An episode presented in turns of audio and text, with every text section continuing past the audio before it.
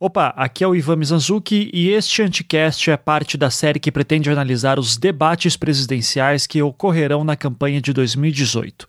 Todos os programas são gravados com transmissão ao vivo pelo nosso canal do YouTube e depois lançados no nosso feed do podcast. Para saber de forma mais detalhada as datas de todos os debates que ocorrerão e quando sairão nossos programas, basta acessar o site anticast.com.br e clicar no post em destaque. Nós até montamos um calendário do Google para que você possa assinar e não perder nada. Se você achar que esse nosso trabalho vale alguma coisa, considere também contribuir um mínimo de R$ reais por mês para nós. São essas contribuições que permitem que o nosso trabalho continue. Para saber como fazer isso, basta acessar anticast.com.br e clicar no botão Seja Patrão. Fiquem agora com o programa.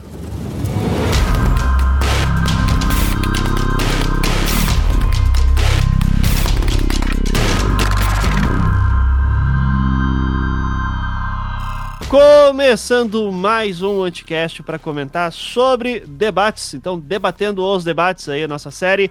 Lembrando que a gente vai fazer isso durante todo esse período presidencial e sempre com pessoas diferentes. Hoje temos aqui o prazer de termos as seguintes presenças. Então, Luana Karen, a jornalista que cobre Brasília. Tudo bom, Luana? Oi, Ivan, tudo bem? Oi, galera, todo mundo que está aí acompanhando. Maravilha. Uh, Alcísio Canete, host do lado B do Rio e advogado e grandes merda que é advogado. Oi, gente, tudo bem? Boa tarde. uh, temos também o nosso querido Jorge Marques, jornalista que acompanha Brasília também, já conhecido aqui do Anticast. Tudo bom, Jorge? Olá, Ivan. Olá, pessoal. Um prazer aqui falar de novo com vocês. Maravilha. E temos aqui uma estreante, a cientista política Tatiana Chicarino, que essa sim eu vou querer que se apresente, por favor. Uh, Tatiana, você atendeu o meu chamado aí de eu chamando mais mulheres para participar do podcast e eu fiquei fascinado com a sua pesquisa. Então, conta aí para a galera o que, que você faz, o que, que você fez no seu mestrado e está fazendo no doutorado. Seja bem-vinda. Olá, Ivan, obrigada. Olá, gente. Eu Oi. sou muito fã do Anticast já há um tempão e aí eu vi é, o chamado do Ivan e falei, bom, não posso perder essa, né? Estou é, acompanhando bem de perto as eleições, enfim, por conta de trabalho e, e, e, aulas, etc. Mas a minha pesquisa da vida, assim, meu doutorado, mestrado em iniciação científica é sobre a revista Veja. Então eu posso dizer que eu sou uma especialista na revista Veja há mais de 10 anos estudando aí como que a produção de escândalos políticos, enfim, um pouco isso. E é um prazer participar aqui com vocês. Mas o que exatamente da revista Veja que você procurou no mestrado e agora no doutorado? Bom, eu fiz duas iniciações científicas primeiro da revista Veja, né? Caramba, então, eu... então são quatro é... pesquisas, pelo menos, ok. Eu estudo a Veja desde 74, né? Então, o meu, as iniciações científicas e o mestrado foram de 74 a 85. Então, foi sobre a transição democrática e como que ela abordava algumas lideranças políticas dentro de um eixo pensando disputa de projeto político. Uma vibe bem Gramsci. É, e no doutorado eu continuei de 85 a 2016, então eu estudo a produção de escândalos políticos durante os períodos dos mandatos presidenciais.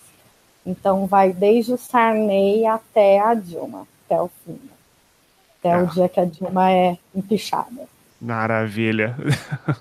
Já é bastante coisa. É, já é bastante coisa. Então, olha, você está de parabéns aí pelo estômago, principalmente, né? Uh, apesar que abril agora está passando por todos os perrengues e a gente se solidariza aí com todos os jornalistas que foram demitidos.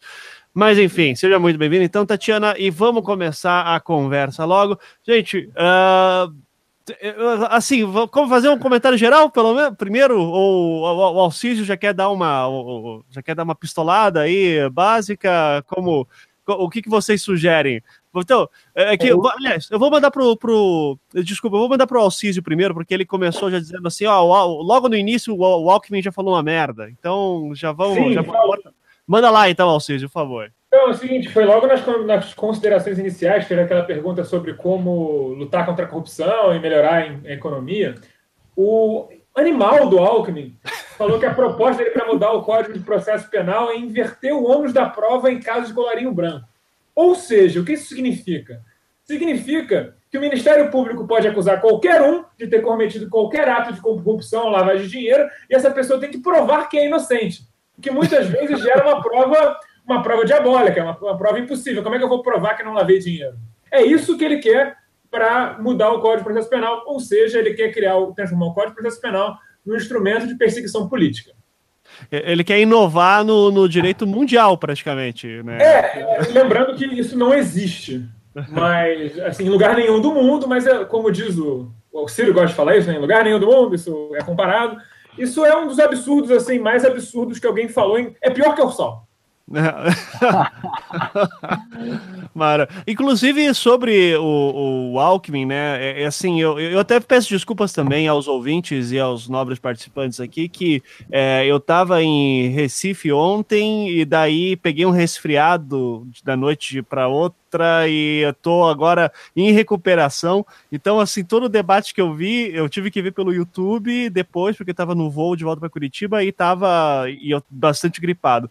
É, então, assim, o meu psicológico não está dos melhores. Mas, assim, Uh, eu, eu, até falei no Twitter que, cara, o, o, alguém tem que dar um prêmio, né? De, assim, se tiver um super trunfo dos candidatos à presidência agora, uh, o, o Alckmin acho que ganha ali no requisito cara de pau, porque ficar falando a toda hora sobre critica, fica criticando o corporativismo e falando sobre como São Paulo trabalhou super bem com a questão de distribuição de água, por exemplo. E é. assumindo a questão da transposição do Rio São Francisco, quando eu ouvi essa, eu disse: "Não, eu quero que a Luana comente isso, pelo amor de Deus". Luana, você viu essa parte isso, você ficou tipo, "Quê?" Também que nem eu ou não? É, eu vi, eu, eu, eu, na verdade, até os 25 primeiros minutos eu tive dificuldade em, em me manter ligada no, no, no, debate, porque eu achei bem fraco, bem morno até então. Vi esse trecho em que eles falam da transposição de São Francisco, o, o, o Alckmin falando sobre isso, é, que é um projeto grande, que é um projeto que está é, quase 100% concluído, pelo menos nos eixos norte e sul, né? Mas, enfim, é delírio, né? Assim, aquela coisa de querer trazer para ele uma proposta que não passou nem perto dos gabinetes de São Paulo, enfim de ganhar em cima disso, de capitalizar, obviamente, né? Porque é um assunto caro ao Nordeste, é um assunto de grande relevância para quem conhece o Nordeste, as necessidades daquele, daquela região. É, é uma região totalmente dissociada da figura de Geraldo Alckmin e do que ele representa é, para a política, enfim, é, paulista e para a política nacional. E é claro que é uma tentativa de colar a imagem dele numa coisa que não adianta, não cola, né? Não, não junta a. Uh, uh, a transposição com Geraldo Alckmin nem passa pelo PSDB e muito menos por São Paulo. Sim. Sobre o. Eu acho que uma coisa que ficou, pelo menos, uh, marcada para mim do último debate da Band é que foi um debate, assim, tirando o Ursal, né, que foi o grande momento, assim, é, tava, a gente até rolou a brincadeira de tinha que criar a regra de candidatos chatos não podiam conversar entre si, né? tipo, Álvaro Dias não pode perguntar para Meirelles, o Alckmin, e ficaram que foram os três que mais falaram no debate da Band. E nesse aqui parece que foi um pouco mais democrático nesse sentido, apesar que em um certo momento o Boulos ali, ele fica, o Boulos e o Daciolo ficam por último ali. uh, Uh, mas, é, mas parece que foi um pouco mais equilibrado, e daí, não sei, mas a impressão que eu tenho é que sim, um momento o Alckmin é, trabalhou no seguro, no debate da Band, e isso foi bom, nesse parece que ficou sem brilho, não apareceu tanto assim. É, o que, que vocês acham? É, é Fala aí. Eu não, eu não, percebi realmente esse protagonismo dele. Aliás, nem também no outro debate. Eu acho que ele não, não mesmo tendo tido mais espaço nos primeiro, na primeira hora do programa da Band, porque obviamente é, foi mais explorado, eu não vi esse brilhantismo todo, é, esse protagonismo do Alckmin. Não, o, protago o protagonismo foi do Daciolo na Band. É, óbvio, certamente.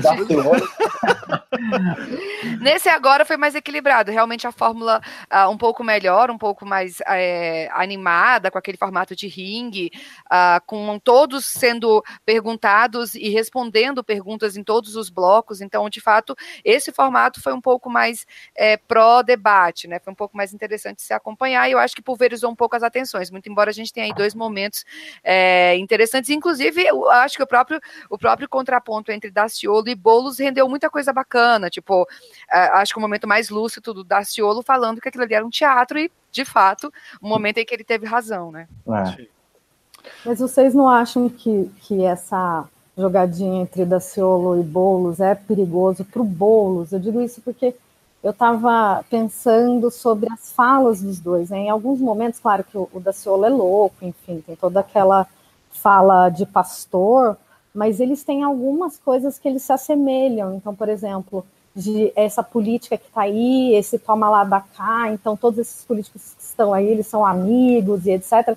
Que é uma fala também que aparece no Boulos. E, e assim, eu tenho conversado muito com as pessoas sobre é, é, como que elas veem o Boulos, por exemplo, e muita gente vê ele na chave de ser uma, uma pessoa radical. Então, assim, é, quando eu estava vendo uh, os dois falando, de certa forma, é, com uma rejeição à política que está aí, etc., eu falei, gente, isso pode ser negativo para ele nesse sentido, de ser localizado num, num, lugar de radical, assim como o da Ciolo. Então, são os dois radicais, as pessoas que estão indecisas agora, elas estão é, procurando, de repente, alguma coisa mais estável, mais é, dentro da ordem, e, e acabam uh, se afastando disso, né? Então, eu acho que o, o, o debate ele não ajudou o, o, o Boulos a falar com outras pessoas que ele pudessem fazer um embate mais interessante, porque com o Daciolo fica muito nessa chave. Não sei se vocês concordam, enfim. Poxa, eu, é. eu, queria discordar de leve. Eu acho que ele soube muito bem lidar com a loucura do Daciolo e falar sobre as coisas que o Daciolo é racional e fazer uma troca. Se tivesse, sei lá, ele soube aproveitar aproveitar o que ele tinha, fez limonada com os limões que deram para ele, assim. Eu acho que ele soube uhum. aproveitar a aleatoriedade em seu favor. Uhum. Eu, eu, tive uma Mas impressão essa parecida. chave de, de, de radicalismo, assim. É, é, que, assim, se você for ver, Tatiana, uh, nesse ponto, uh, eu, eu, acho que eu entendo o que você quer dizer, que é um momento do, do debate uh, que eu também fiquei me perguntando sobre é, como a gente bate tanto na tecla esquerda e direita, e daí parece que às vezes tem que se lembrar qual que é a esquerda e qual que é a direita, porque é, na superfície é muita coisa parecida, né? Do tipo, ó, é, problemas são os banqueiros, é, uhum. são esses tomalás da cá. O Bolsonaro tá falando isso direto também, né? Ele tá falando também, muito também. Tá, tá, falando muito da questão do toma lá da cá, principalmente, ó, porque tem que ser pessoas que são é, que não pode ser por indicação política simplesmente, tem que ser por mérito. E eu fico perguntando que, quem, qual foi o governante que não falou isso também, sabe? Até o Temer fala que tá colocando as pessoas técnicas, a gente sabe que não é bem assim. É. E tem uma curiosidade sobre o debate de ontem, né? Que em nenhum momento o Meirelles, que é o candidato do MDB, proferiu o nome do Temer no debate. Ou seja, vale lembrar que Temer não anda nos seus melhores dias. A última pesquisa da Datafolha mensurou que o presidente é rejeitado nada menos do que 82% da população. E apenas 3% consideram a administração dele ótimo ou boa, né? Então, a mesma estratégia foi usada essa semana no debate da Band com o Paulo Scaff. Ou seja, é, ninguém está citando o Temer. O Temer virou. Saiu uma nota essa semana na Folha de São Paulo dizendo que ele estava começando a ficar mais tempo só. Né? E quando a solidão chega a um presidente da República, é porque já está indicando que é final de governo final uhum. de governo. E o interessante, Jorge, é que ontem, talvez o, o Meirelles estava um pouco, Meirelles estava um pouco hashtag chateado, porque o, o Temer disse que o Alckmin representava a, aquilo que, o, que seria o apoio dele, né, o apoio do governo, a continuidade do governo dele. E hoje o Alckmin disse que não, que o Temer nem gosta dele, aquela coisa de Maria gosta de João, que gosta de, de Judite, e ninguém gosta da Maria. e aí, é bom, é, é claro que isso é uma brincadeira brincadeira, mas de fato é, é, a gente vê que o presidente ele realmente já está no final do mandato. É. Agora, o Meirelles, é, eu tô falando para todo mundo, fiquem atentos ao Meirelles, porque vai render bons memes, né? É, ah, sempre dá, né? Não, mas é que assim, ele é o cara que tá mais ali do tipo, meu, faz, faz qualquer coisa, né? E, e daí, essa semana, a equipe dele lá de marketing lançou o Meirelles Geek, né? Ah, agora vocês vão conhecer o Meirelles. Geek, para quem não sabe, é geek, né? Que foi em algum momento, tá falando tecnologia, alguma coisa do tipo. E eu tava esperando o um momento que ele soltasse uma dessa no debate, mas meus sonhos não, não se realizaram, infelizmente. É. Uma curiosidade que eu captei ali no discurso do Meirelles, que, como a gente sabe, ele foi ex-ministro aí do, do governo Temer, mas não demonstrou nenhuma disposição para defender o presidente. Tudo bem, ok. Temer não está nos seus melhores dias, mas em diversas ocasiões o, o Meirelles recorreu à figura de Lula e do período que ele foi presidente do Banco Central durante o governo petista para exaltar a sua competência, né, nos tempos aí, nos auges do governo Lula. E tem uma frase dele que ele falou que no governo Lula criamos mais de 10 milhões de empregos em oito anos. Isso não é falatório, é um fato, disse ele após uma pergunta do Bolsonaro, né?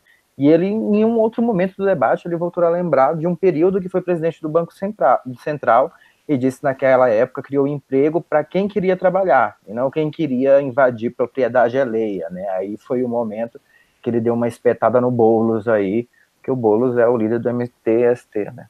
Uhum. Aí, quando ele foi confrontado com Boulos. Ele chamou para si, na verdade, os 10 milhões de empregos gerados na, na durante o tempo em que ele foi. Uh, ele participou do governo Lula, e depois 2 milhões de empregos gerados agora, é, mais recente, né, na passagem dele pelo governo do presidente Michel Temer, mas é, sem levar em conta, obviamente, que você gera 2 milhões, mas você desemprega 4 milhões, então o saldo é de 2 negativo, né? De 2 positivo.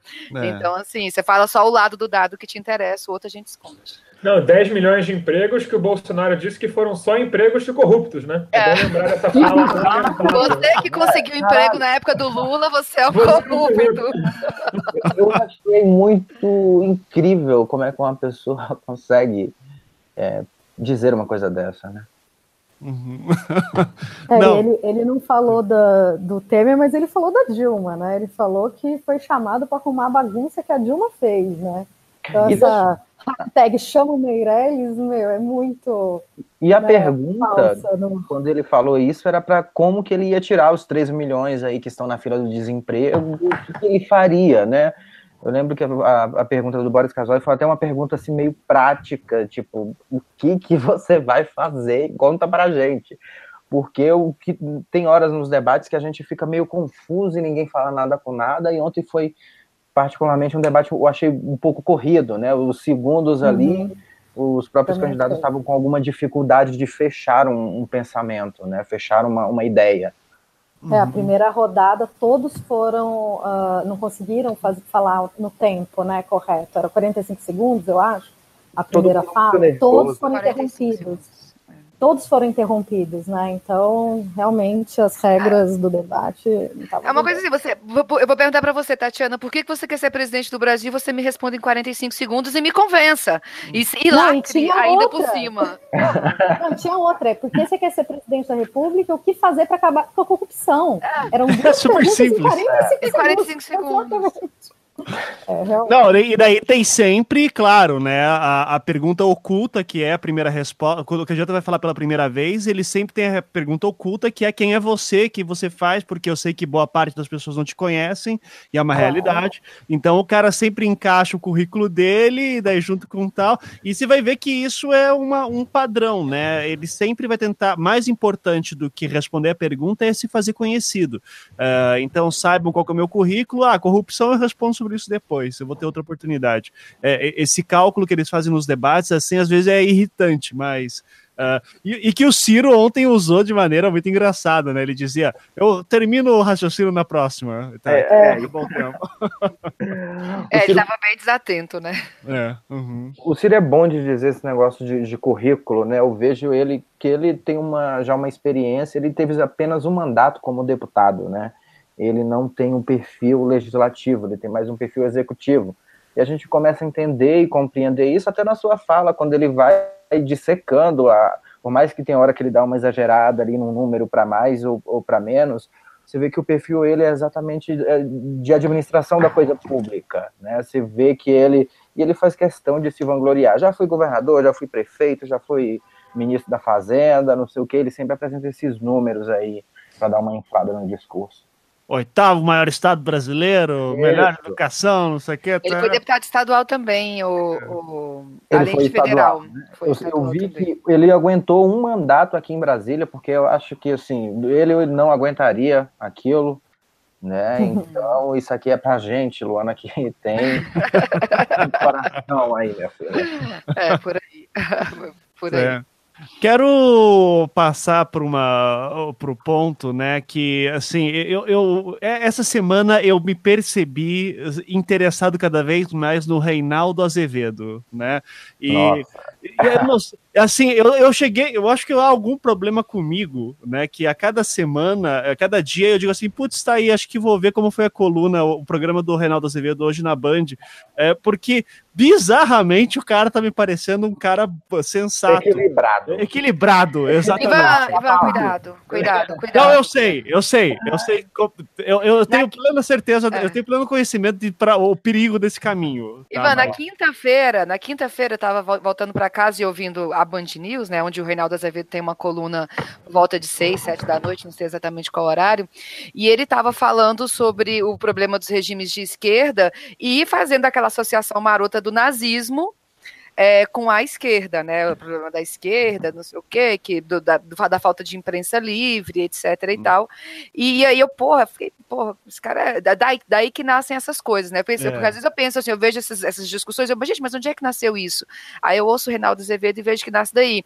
E aí eu fiquei, obviamente, bem incomodada com aquele discurso dele na quinta-feira no programa dele. Aí na sexta a gente vê aquela, aquela coisa maravilhosa, a iniciativa dele de colocar Bolsonaro e Ciro Gomes perguntando sobre economia, sobre taxa de juros é, na participação do, do orçamento é, da União infelizmente eu, acredito que o Ciro não aproveitou da melhor maneira, mas assim, colocou, obviamente, o Bolsonaro numa saia justíssima, porque o cara não soube, não, não respondeu, né? Não sabia responder. Então o Reinaldo Azevedo é essa figura que. É, cuidado. É, não, ele incomoda. o Reinaldo Azevedo, ele ele depois daquela história lá da Andréia, que ele apareceu nos áudios e tal, um do tipo, puxa, eu acho que eu criei um negócio que eu preciso controlar aqui, deu uma, rebateu aquele arrependimento. Uhum. Ele está tentando ele continua sendo a mesma figura nefasta que ele sempre foi, mas ele fica tentando ser um apologista dele mesmo, às vezes, assim. Não, e Alcide, muito bem lembrado, porque esse era o meu ponto. O Reinaldo Azevedo deu essa virada depois desse momento, que ele ainda pediu demissão da Veja e tal, uh, e que ele virou, de repente, um legalista, né? Legalista sendo tipo, não, Lula tá preso injustamente, e se a gente for, for ver do que o Reinaldo já falou do Lula no passado, é, agora ele estaria dando palmas, né? Não fosse, não fosse dar dado, não tivesse dado problema para ele nesse, nesse tempo todo, né? E, mas enfim, uh, como a Luana bem falou, uh, Reinaldo Azevedo montou, e você consegue imaginar o Reinaldo Azevedo montando, uh, maquinando aquilo na cabeça dele por meses, assim, tipo, não, eu vou estar na Rede TV, eu quero ser o cara que vai botar Ciro e Bolsonaro numa é. pergunta que só quem entende política e consegue responder. Porque eu tenho, assim, o Bolsonaro não sabia responder, é óbvio, mas eu não sei se, por exemplo, botasse lá a Marina, ela conseguia fazer um comentário muito bom, assim, sobre questão de. Nem o Ciro respondeu direito a pergunta do Reinaldo, assim, falando exatamente sobre aquela taxa de juros maluca. Então, uh, a taxa de juros não, sobre dívida pública, rolagem da dívida, exatamente. É, exatamente, rolagem da dívida. É um assunto que eles, é sem sombra de dúvida, o Ciro ele tem uma, uma fluência muito grande nesse assunto. Ele, na Globo News, ele deu um, inclusive ele foi per perguntado sobre isso e ele realmente deu uma resposta muito consistente. É, ele fala sobre isso muito bem, mas ele não soube aproveitar o tempo, ele não soube articular, não, ele estava meio distraído ali no começo e eu acho que ele faltou pegar, tanto é que depois uma segunda pergunta do Reinaldo, ele respondeu numa outra resposta ah, fazendo sobre a, sobre a política industrial, ele respondeu mais adiante. Então, é, da, da, dos candidatos ali, ele era certamente um dos mais preparados para responder aquilo e para fazer o, o, o, Bolsonaro ficar numa saia justa, uma coisa que não aconteceu, mas também nem precisou, porque a própria pergunta já, a, a primeira resposta já deixou ele totalmente é, nu, é, uhum. Jair Bolsonaro, obviamente. Sim. Vamos, vamos combinar, Luana, que o Reinaldo Azevedo conseguiu pegar no calcanhar de Aquiles do Bolsonaro, né? Ah, ele, foi, ele, foi ele foi ele, ele foi velhaco, né? Ele foi. Ele entrevistou na Band News, ele, ele, ele já entrevistou na, no programa de rádio dele é, separadamente os candidatos. Então, assim. Mas o Bolsonaro ele não entrevistou, né? Tanto, é, que, ele, ele, tanto que ele falou assim: ó, se, eu vou entrevistar qualquer um aqui, vou respeitar todos. entrevisto até o Bolsonaro se ele quiser. E não foi. Né? Mas então, tem que ser educado, ele até colocou isso. É. Se, ser, se for educado, eu serei educado. Mas o Ciro Gomes, ele que estava até mais preparado para responder ao questionamento do Reinaldo Azevedo, soltou que o problema da rolagem era justamente o teto de gastos do Michel Temer, né? É e essa semana vem saindo matérias que vai ficar meio que insustentável para algumas áreas, a própria saúde, educação porque não vai ter dinheiro, né? Você está cortando ela mesmo com as reformas aprovadas, que vai ser uma tentativa que a gente já vai ver agora no fim de governo do Temer, uma tentativa de aprovar, ou pelo menos a idade mínima da reforma da Previdência, para ver que dá uma descongestionada aí na pauta já para o próximo presidente, que tem uma bucha enorme aí pela frente, né? Eu tô assim, eu acredito, compartilho, acredito que todos os colegas compartilham comigo, porque a, situa a própria situação econômica do país está cada vez ruim. A reforma trabalhista que vinha prometendo aí um número de aumento de, de empregos, a gente vê aí ainda o desemprego na casa dos 13 milhões. É, e foi essa semana, no registro de candidatura é, do ex-presidente Lula no TSE, eu estava saindo do TSE, eu olho para o meu lado, quem estava era Dilma. Eu levei um susto, até postei o vídeo no, no, nas minhas redes sociais, onde eu perguntei para Dilma, Dilma, e aí, o que, que você está achando aqui do movimento? É Lula livre? Ela, não, é mais do que Lula livre, né? Nas palavras da presidente. Ela falando que era para interromper o golpe de 2016, que retirou direitos dos trabalhadores, que trouxe de volta o sarampo. Eu acho que, então, assim, é, essa polia, esse próximo presidente, ele vem já para resolver alguns desafios do, dos mais complexos, como uma reforma tributária, quanto a questão do sarampo, que hoje, mesmo que a gente está gravando aqui no sábado, está tendo campanha de, de sarampo. Né? Uhum, sim. É, e daí, assim, o, já que tocou nesse assunto, né, do, do, do PT e Dilma e golpe e Lula, enfim, uh, o Lula se no debate da Band foi citado só no início pelo Boulos, né, dizendo, ó, tinha que estar tá aqui o Lula, tá? Nesse ele começou a virar também uh, escada para soltar qualquer coisa que quisesse, né? Então, principalmente o Bolsonaro levantando lá em certo momento e dizendo, olha, tinha aqui um nono púlpito que tinha o nome do Luiz Inácio Lula da Silva, não pode ter presidiário aqui mesmo, papapá. Uh, e, e que daí ele é o momento que ele joga para Marina, principalmente, e que daí duas coisas que são impressionantes nesse momento, né? A Marina enfrentando ele, e a gente vai falar sobre esse enfrentamento, mas antes eu quero falar sobre Bolsonaro usando colinha, porque ah. ele não consegue, ele não consegue pensar, eu tenho que pensar do Lula para pesquisa para arma, daí ele anota aquilo para fazer Aliás, os... o, o Felipe Abal do Vira Casacas mandou um ótimo tweet sobre isso, falando assim: "Nossa, essa punhetinha hoje vai ser muito gostosa. Ai, que sacanagem. Não, e, e, alguém ainda fez o tweet mostrando o, um dos filhos do Bolsonaro, não sei se é o Eduardo, né? Uh, falando que na escola militar, na academia militar, você não pode colar, se você colar, você vai ser expulso do colégio, não sei o quê. E daí agora aparece o pai colando em pleno debate. Que feio, seu Bolsonaro. Cara, a verdade é que o Bolsonaro se formou nessa parada aí porque deve ter progressão continuada, né? Cara, vamos combinar que esse ideologia só é boa, só é ruim a dos outros, né? A nossa vai sempre ser a boa o Bolsonaro, uma coisa que ele mais fala é contra a ideologia de gênero, que isso poderia estar é. desvirtuando as crianças. Contra o pensamento crítico nas escolas também. Exato. Essa, vai, essa é a medida para arrumar a educação básica no país, né? Pois Acabar é. com a ideologia de gênero e fazer a escola militarizada. Realmente. É, Não, e é um discurso completamente incoerente, né? né? Muito ideologia é, igual ao sotaque. Quem tem é sempre os outros. Irmã, irmã do, do, da escola sem partido, onde você te, fala dos professores que estão incutindo a ideologia nas crianças, ah, aí você coloca não. numa escola militarizada em que os professores vão ter mais autoridade. Realmente, assim é, é, totalmente incoerente, né? Uma noção de realidade brasileira que nos deixa sempre espantados, né? É, é muito Exatamente. bom. Exatamente. Uh, mas tá, uh, vamos falar desse momento Marina Bolsonaro, que acho que. Eu vou querer principalmente que Luana e Tatiana comentem, né? Porque eu acho ali deve. Primeiro, assim, pergunto para Luana em primeiro lugar, então. Uh, a hora que o Bolsonaro diz, Marina, você não sabe o que é ser mulher É... Ele provavelmente sabe que é cerveja Como ele sabe? Eu não sei! Já, a gente deve saber.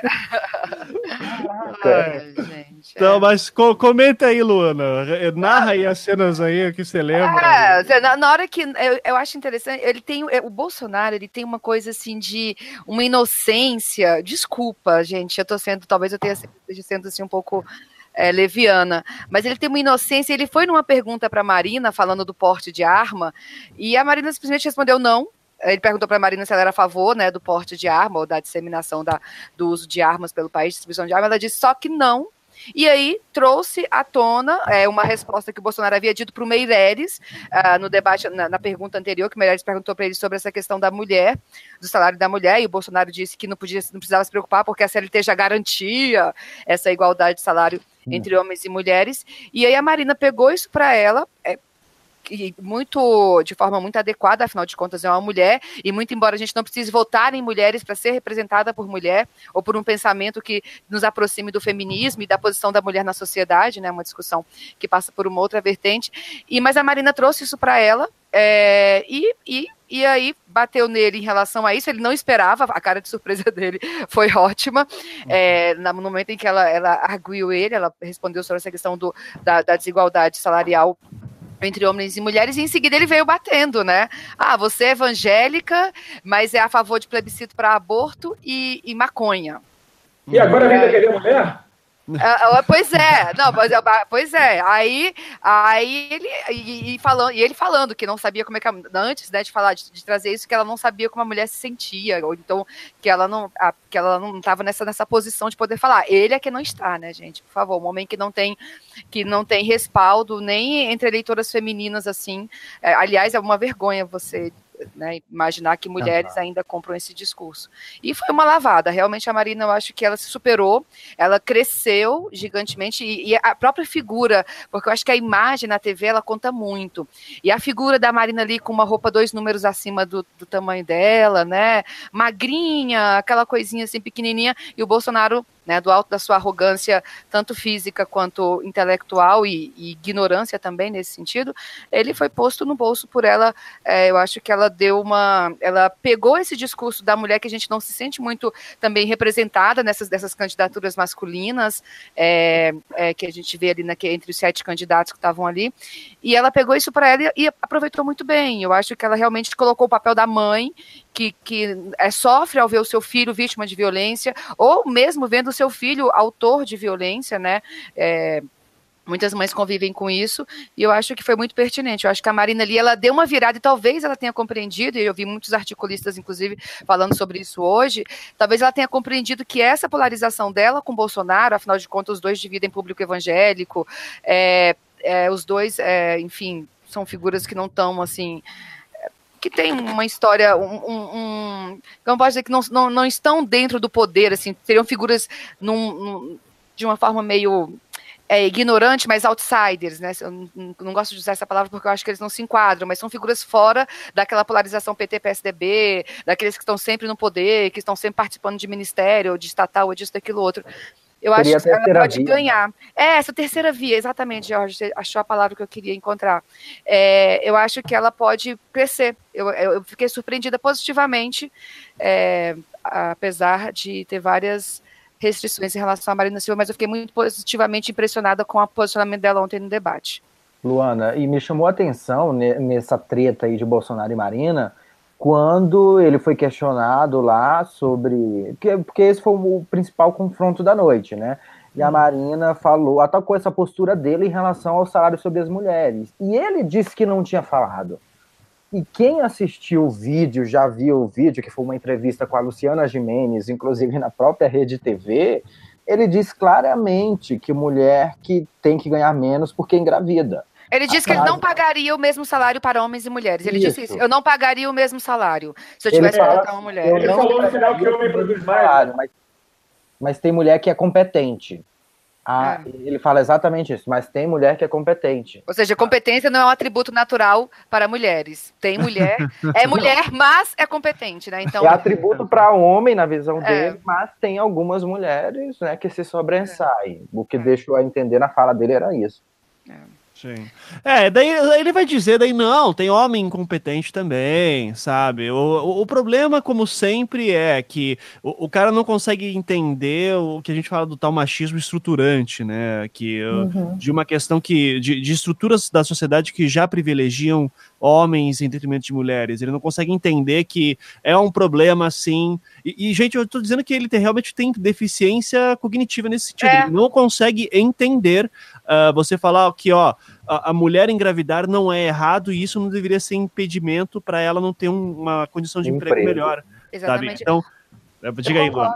é exatamente isso, esse ponto que você coloca. Quando a gente fala do Bolsonaro e da ignorância, não é sendo é, é, num, num, ponto de vista. É, é, porque o cara realmente não sabe. Agora, a minha grande crítica é com uma pessoa que ficou 27 anos recebendo mais 30 na casa dos, dos dois dígitos, né? Pelo menos aí nesses 30 anos, e não investiu na sua formação né? Hum. Como disseram, analisou 27 orçamentos públicos e não sabe é, é, é, uma coisa simples de juros, de rolagem de dívida, do quanto que o Brasil está no déficit fiscal e vai continuar. O próximo, o próximo presidente vai chegar aí com 140 bilhões de déficit já para poder pagar.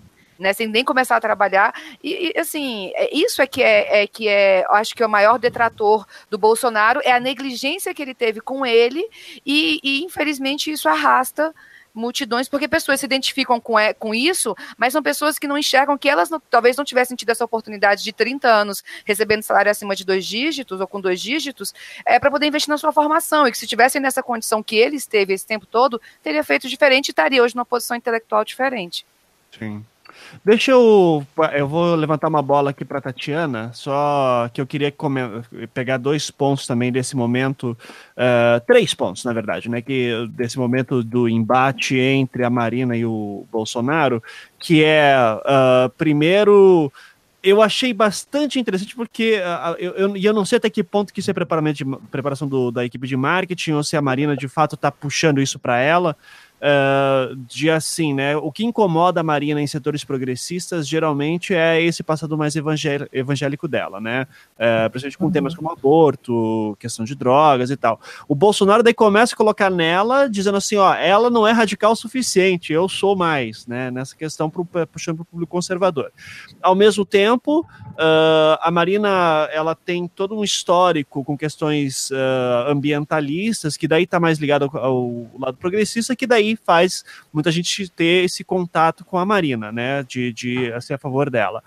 E daí eu achei muito interessante quando ela vai uh, combater o Bolsonaro, né? Que aquilo lá foi um combate, não foi uma resposta, né? O, o, Bolsonaro faz a questão da pergunta de armas. Primeiro ele levanta em cima do Lula, depois lança da questão de armas. A Marina diz claramente não. E daí acho que é sempre bom lembrar do passado da Marina, né? Da onde ela vem, toda a questão uh, que, como no norte do país Uh, questão de armamento para fazendeiros, principalmente, é um negócio sério, assim, de, de ter uh, massacres inteiros lá dentro.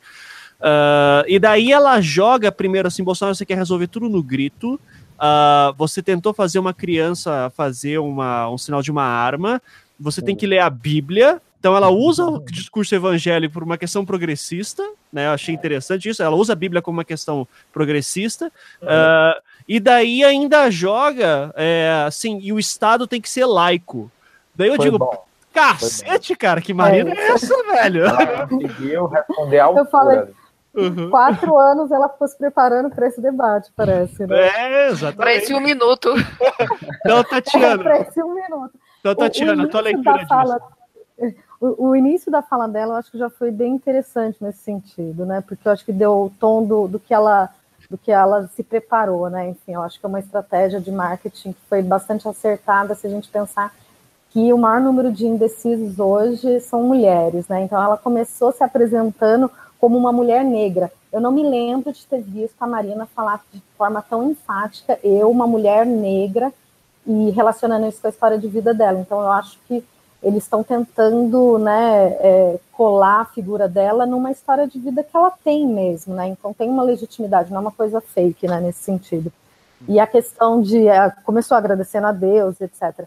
Então eu acho que esses dois momentos foram, foram super importantes assim para para Marina no debate de ontem. Isso da, do embate com com o Bolsonaro, né? Ela foi muito bem, ela com aquele dedo em riste enfim, com uma, uma posição de autoridade de quem é mulher, de quem é mãe, isso, isso para o eleitor médio que está assistindo o debate é uma coisa que, que cabe, né, que, que toca, né, que emociona, de certa forma.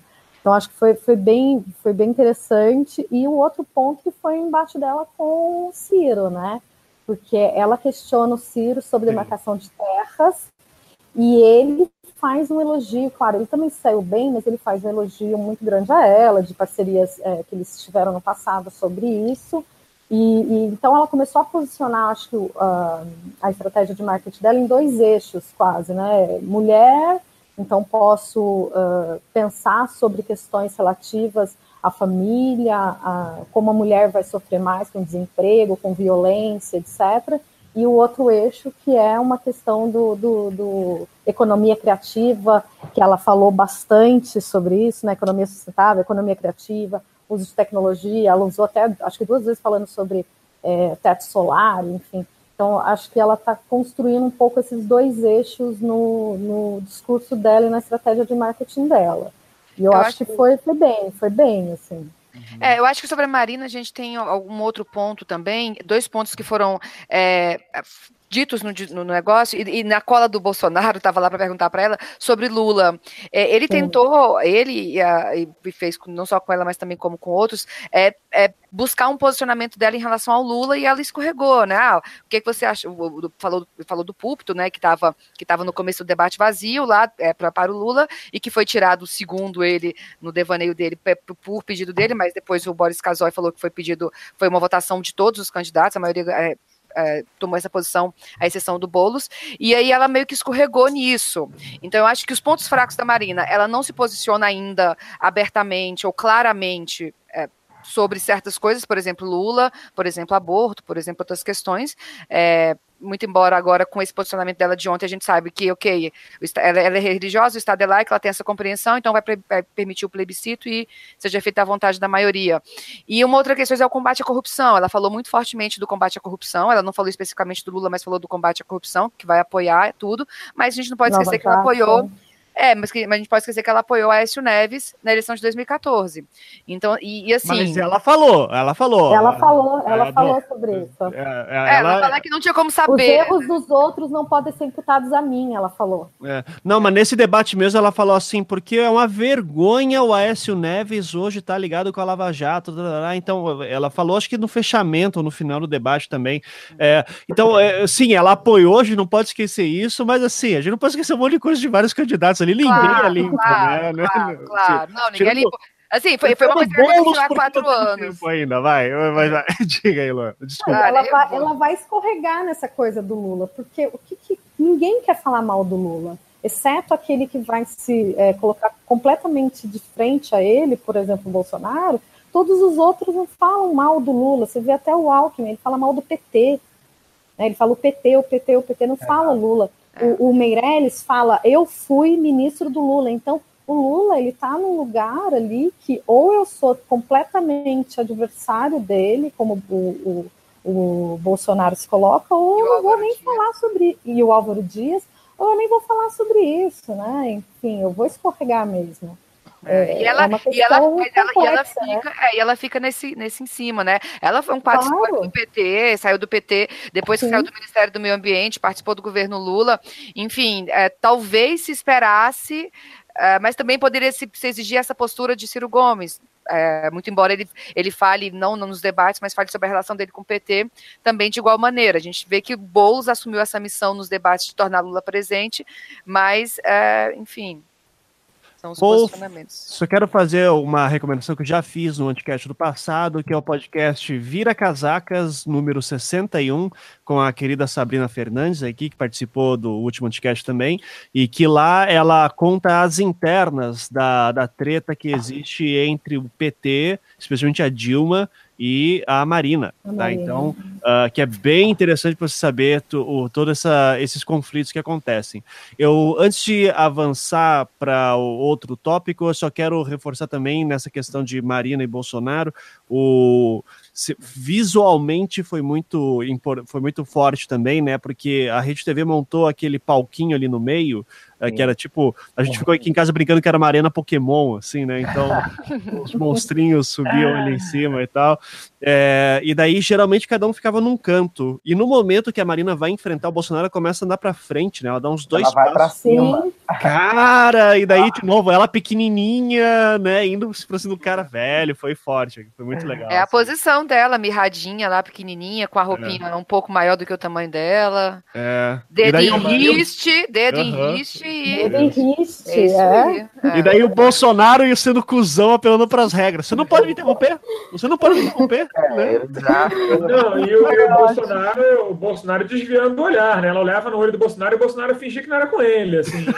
Arregou, arregou total, é. não fez nem contato visual. Ah, é, tipo chamar, chamar a professora. Essa não é né? pra mim, né? chamar, exatamente. Ah, é, mas ok, muito bom. Então, assim, eu considero Marina, se estava meio quase esquecível no debate da Band, nesse daí, parabéns, aí foi, saiu super bem. Vou pegar o gancho do que a Tatiana falou antes, do, do momento que, do outro, outro momento da Marina, que foi contra o Ciro, que daí eu acho que foi o pior momento do Ciro, quando tá falando de questão ambientalista, direito de terras do índio, e a Marina sabia porque estava fazendo essa pergunta, e o Ciro começa a usar a Cátia Abreu como exemplo bom para isso, né? Então, a Cátia Motosserra, né? Uh, Alcísio, quer comentar essa? Pra, pra Cara, eu ia até na hora falar uma parada sobre isso, que de fato, assim, eu achei muito bizarro da parte dele usar o ponto fraco como ponto forte, do tipo, a, a Marina fez a pergunta por causa da Cátia Abreu e ele lembrou todo mundo, ei, ei, por causa da Cátia Abreu que ela tá fazendo essa pergunta aí, galera. Nos 10 segundos finais ele entendeu, aí começou a falar da participação dele com indígenas, em grupos indígenas sim. no norte. Já, já era tarde, né? Uhum, sim, sim. Uh, e aí, Jorge, também essa parte da, do, do Ciro, achou que foi, foi pisado de bola também ou você vê alguma lógica naquilo? Cara, eu acho que ali foi uma meia derrapada, mas é também uma estratégia do candidato de, de ter um diálogo aberto com o agronegócio, né? O próprio Geraldo Alckmin não escolheu a Ana Amélia à toa, é exatamente para tentar puxar um voto do Bolsonaro ali mais pelo sul, no caso do Alckmin. O, a questão do Ciro é exatamente para não ter, porque ele já meio que dialoga com o campo da esquerda, quer queira, quer não, fazendo críticas aí a Lula, né, ao próprio PT, mas ele precisava de alguém aí que transitasse nesse desse ramo, até para ver se tira também os votos do Alckmin e tanto os votos de Bolsonaro. Mas quando ele viu, ele já estava falando dela e ainda mais com a Marina. Que se a gente for analisar o debate da Marina, o ponto forte dela é quando ela fala do meio ambiente. Ela já foi ex-ministra do meio ambiente, ela tem uma trajetória política nessa área, ela é é, não a dona, mas a presidente do, da rede, né, que é um partido sustentável, então ela se impõe de uma autoridade para discutir temas ambientais muito grande. E ali a, a própria vice do, do, Guilherme Boulos, que é a Sônia Guajajara, já entregou um, a, um prêmio de uma motosserra para Cátia Abreu. Né? Sim, sim. Então ter relembrado ali, eu acho que foi meio uma gafe ali. Que é uma foto que, nesse momento, né? Quando tiraram aquela foto, quem conseguiria imaginar que as duas seriam vice-presidentes em chapas agora, né? Inimaginável. Uh, é, inimaginável, porque ficou forte aquilo. O bolo, se quiser, se quiser bater no Ciro, usa aquela foto até dizer chega, né? Então, como a militância está usando de fato.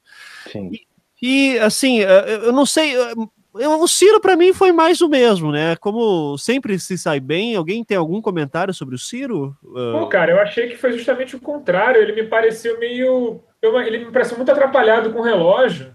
Eu uhum. acho que, em parte, ele estava tentando meio que mudar de raia no discurso, assim, porque tem essa, essa especulação sobre o Haddad ter crescido muito e tal. Eu acho que ele tentou acenar mais ao centro e não se, não se deu muito bem com o tempo, no timing de fazer é. isso, de tentar tentar fazer um malabarismo esquerda-centro. Ele Sim. se atrapalhou um pouco. Mas é. eles não acharam legal a parte que eles fica, ficou ele com o Alckmin? Achei interessante isso.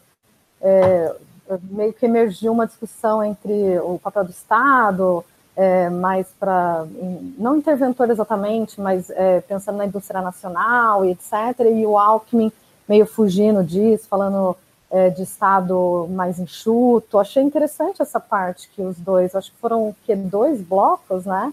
Que Sim. eles ficaram fazendo perguntas um para um o outro. Eu achei que foi, foi interessante esse pedaço. Assim, é, que, é, que mostra a divergência mesmo, assim, Exatamente. De planos, né? uhum. é, que, porque assim, ah, fala, é, os dois concordam, de certa forma, que tem que ter um ajuste fiscal, né? Então, o Alckmin não tem como é, não, não falar é, bem do teto de gastos. Ele fala, ah, nesse, naquele momento foi importante a PEC da morte lá.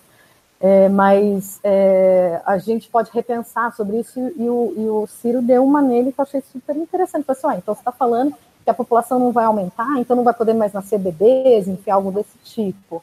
Uhum. É, em outro momento também acho que eles fizeram essa discussão do que, que é o papel do Estado e como o Estado pode é, é, dirimir os problemas econômicos. Eu achei que deu uma, uma ele, apesar dele falar, ah, não é nada pessoal, Alckmin, etc., os dois são da é. mesma cidade, mas eu achei que esse, essa hora o debate é, fluiu um pouco melhor, assim. É, é, falou sobre é, o eu... bravo, etc. Achei interessante. Antes da Luana falar, eu quero só responder o Alcísio, pegando um gancho também da Tatiana, já passo para você, Luana, tá? Porque, uh, assim, para mim, uh, assim, o conhecendo o Ciro, que eu venho acompanhando ele já faz um tempo uh, nas redes sociais, porque ele já começou a trabalhar essa campanha ali desde 2015, né? Que os vídeos dele começaram uhum. a viralizar. Uh, o Ciro, ele sempre foi esse cara de assim, não, o Jair, trabalhei com o Jair, é meu amigo. Ele sempre tem esse papo de o cara é meu amigo e tal. No debate anterior, o Ciro não falou muito. E nesse ele começou a falar mais. Então ele começou a usar tudo isso de não, meu amigo, com todo respeito, Vossa Excelência, tarará. É, então, assim, é, é meio ah, eu não chega nem a ser passivo-agressivo, é, é, passivo mesmo. Assim, às vezes o Ciro nessa questão de tratamento e o enfrentamento dele ele vai fazer muito mais no campo da. Ele tenta muito fazer esse campo, eh, esse debate no campo das ideias, não tanto na pessoa. É, e isso incomoda, é, porque como ele começou a aparecer bastante, eu achei estranho, tipo, nossa, como tá sendo cortês o Ciro. Cadê aquele cara da, da de bater a mão na mesa, sabe? De dizer. Mas isso você aí, é cara, na, só para fazer um contraponto rápido. Isso aí, cara, eu acho que é uma coisa que ele faz, que é irritante e tal, mas que acaba pegando muito mal pro Bolsonaro, cara, porque o Bolsonaro meio que vai lá, dá pertinho de mão e tal, e o cara quer pagar de outsider, entendeu? E ele acha que ele acaba, nesse negócio, ele acaba fazendo o Bolsonaro parecer que é um, mais um do grupão e fortalece o discurso da louco, né? Aham. Uhum. Sim, Sim. É, é, eu acho que eu, a impressão que eu tenho é que dessa vez o, o, Ciro pareceu estranho porque ele falou mais e é assim que ele se comporta em debate. Não tenho muita esperança de que seja muito diferente disso. E aí, Luana? É, eu acho, eu, eu, eu, eu desgostei. Eu não, eu não tenho. Eu, eu acompanho o Ciro também já há bastante tempo. E eu acho que esse posicionamento dele de, ah, meu amigo, meio que Ciro Paz e Amor, tá tentando reverter uma, um posicionamento dele que de repente é o que chama atenção e é o que atrai no Ciro Gomes, que é a, a tudo bem, não precisa ser tão língua solta, né? Chamar o cara de bandido na cara dele, como ele fez muitas vezes, como ele faz, é, enfim. E por isso responde a 77 processos, como ele gosta de lembrar. Mas, assim, eu acho que ele foi cortês demais, me incomodou. Porque, não, tanto é que, o que, que você. A Tatiana, ela pensou momentos muito legais, interessantes, é, mas, que, mas que poucos se atentam a, esse, a, essas, a essas discussões econômicas de um nível um pouco mais elevado, num debate, né? É, um debate você tem um minuto. Então, assim, para você dialogar com a população que está assistindo aqui, aquilo ali, que está vendo aquilo ali, você tem que ser um pouco mais objetivo, gastar menos segundos em elogiar fulano, ciclano e beltrano, em falar que é meu amigo, e, que e já partir para a resposta, ser mais incisivo. O Ciro ele tem capacidade de fazer isso, ele faz isso muito bem, ele é um dos melhores a fazer esse tipo de coisa, mas ele desperdiçou muito tempo, ele estava desatento no começo, não prestou atenção no tempo, não conseguiu é, concluir vários raciocínios. A própria pergunta de Reinaldo Azevedo, as duas perguntas que foram feitas a ele, ele não, ele não conseguiu responder é, é, adequadamente. Então, assim, eu acho que eles perderam um pouco nessa tentativa de, é, de mostrar um cara assim mais conciliador, ou então de mais educado, mais polido. Não que ele não seja, que ele seja mal educado, mas mais assim, contido, ah, quando né? Ele, ele é. Mais contido, mais contido. E eu acho que de repente o Ciro, que a gente é, que as pessoas gostam né, de ver na internet, ou então que as pessoas se atraem, é aquele que, que realmente fala com muita propriedade, fala é, demonstrando que sabe do que fala, mas fala de uma maneira mais incisiva, mais direta, sem muito frufru. E que é eu, o que eu... afasta muita gente dele também, né? Assim, eu... não, muito explosivo e tal, né? Tá. É, é ele, ele, tem que achar o equilíbrio. Talvez ele ainda não tenha achado. Talvez ele tá no 8,80. Ele não precisa ser o. Uh, uh, uh, não seguir a regra dos Gomes, né? Eu lembro muito do Cid Gomes no, no plenário da Câmara dos Deputados. É, quando era ministro da Educação do governo Dilma, e aí teve um, um problema lá com os parlamentares, porque ele disse que era tudo bandido, e ele lá no plenário do, da Câmara, é, falando na cara de cada um que era tudo bandido. Então, assim, eu associo, é, foi, é, eu associo isso muito, essa, muito da família deles, né, muito deles. Mas, assim, talvez não seja esse o modelo, mas também não é o modelo do debate ontem, talvez. Uhum. Talvez faltou ah, eu, eu... raiz. Diga aí, Tatiana. Eu concordo integralmente com, com a sua fala, Luana, sobre a performance dele, mas eu acho que é interessante, a gente pode ver é, nos próximos dias, quando começar a, a, propaganda na TV e na rádio, porque esse embate do que, que o Estado pode fazer, é, menos Estado ou Estado intervindo para melhorar a economia, eu acho que é um ponto importante para o Ciro tirar votos do Alckmin. Exato. Né? É, é, pessoas, acho... Quais são os problemas que as pessoas elencam, os principais problemas no Brasil, né? Primeiro está lá a né, como o maior problema, e depois vem desemprego e segurança pública. Então, se ele der respostas convincentes sobre isso e conseguir polarizar a resposta em relação ao, ao Alckmin, que fica falando de investimento privado, a reduzir Estado, aquelas coisas assim, que para as pessoas que é, precisam de, de, políticas públicas, talvez isso não, não caia muito bem. Então, eu acho que talvez, eu concordo com você, ele perdeu muito tempo é, tentando achar o que, que ele vai ser. Vai ser paz e amor ou vai ser combativo demais, né? Esse equilíbrio ele não conseguiu. Mas talvez ele consiga usar, a campanha dele, usar essa, é, essas falas, esses embates, como, como uma, um, algo a ser é, colocado nos programas é, na TV e na rádio. Entende? Não, e o Ciro, e o Ciro, conteúdo. Sim, e o Ciro ele parte com a vantagem é, de que até agora, pelo menos é, do que eu tenho acompanhado, é o único candidato que trouxe uma proposta em que as pessoas estão é? discutindo, que é o SPC. Então, assim, nenhum outro candidato, nenhum outro candidato até agora, a gente fala de forma muito genérica, mas nenhum trouxe uma, uma proposta que a gente já consiga identificar. Não, essa é a proposta desse candidato. Né? Porque combater Sim. a corrupção, fortalecer a Lava Jato, né, no discurso de alguns, da direita, é, ou então, uh, enfim, atacar o desemprego, são coisas muito genéricas que todos adotam, mas proposta concreta, até agora, de forma é, muito divulgada, a gente tem um Ciro, né? Talvez ele precise. Eu acho que ele está falando na linguagem correta, está tocando nos, nos, nos, tópicos corretos, afinal de contas, são 3 milhões de desempregados, né? 20 e poucos milhões sem, na informalidade. Mas só ontem, essa minha a, a, pontuação é realmente só sobre o a comportamento dele ontem. Eu acho que foi um pouco. Uhum. Sim. É, eu acho que é, tem, tem o, eu, é até uma avaliação também que eu fiz assim ontem de parece que no primeiro debate o Ciro teve menos tempo, mas causou mais impacto com a questão do, do SPC. Todo mundo ficou trabalhando, né? SP Ciro, é, sou Ciro Gomes, limpo seu nome em 10 dias, né? Traga amor de volta, qualquer coisa assim. É, e ele agora teve mais espaço e não teve tanto impacto que teve.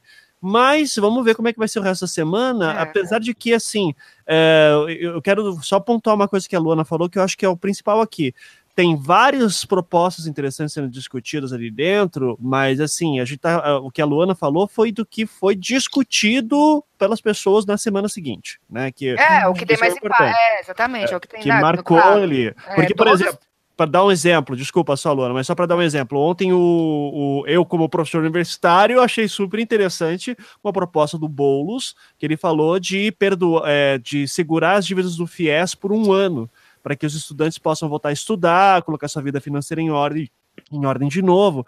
Eu achei, pô, maravilha isso aqui quantas pessoas que ouviram aquilo se importam com aquilo uh, e vão entender e vão correr atrás, né? O Boulos falou também na questão do uh, meu, minha casa, não, meu bairro, minha vida. que eu achei super interessante também. Poxa, que legal essa e ideia. E a Marina de casas com painéis solares. A gente tem os Sim. candidatos, eu tô dizendo que eles não têm proposta, mas é realmente a repercussão. Exato. O que conseguiu causar até agora a maior repercussão da sua proposta foi o Ciro com o SPC, né? Qual que gera Todos memes? Tem que, é. tem que gerar bons memes, como tem sempre. Tem que ter repercussão, né? Porque o debate de ontem é, teve 3,5 de pontos no Ibope, o, de, o debate da Band teve 6,1 de uhum. Ibope, né? Então também tem esse cálculo que de repente os candidatos levam em conta. Quem está assistindo isso daqui é, nessa emissora, a esse horário, com quem que eu estou falando, né?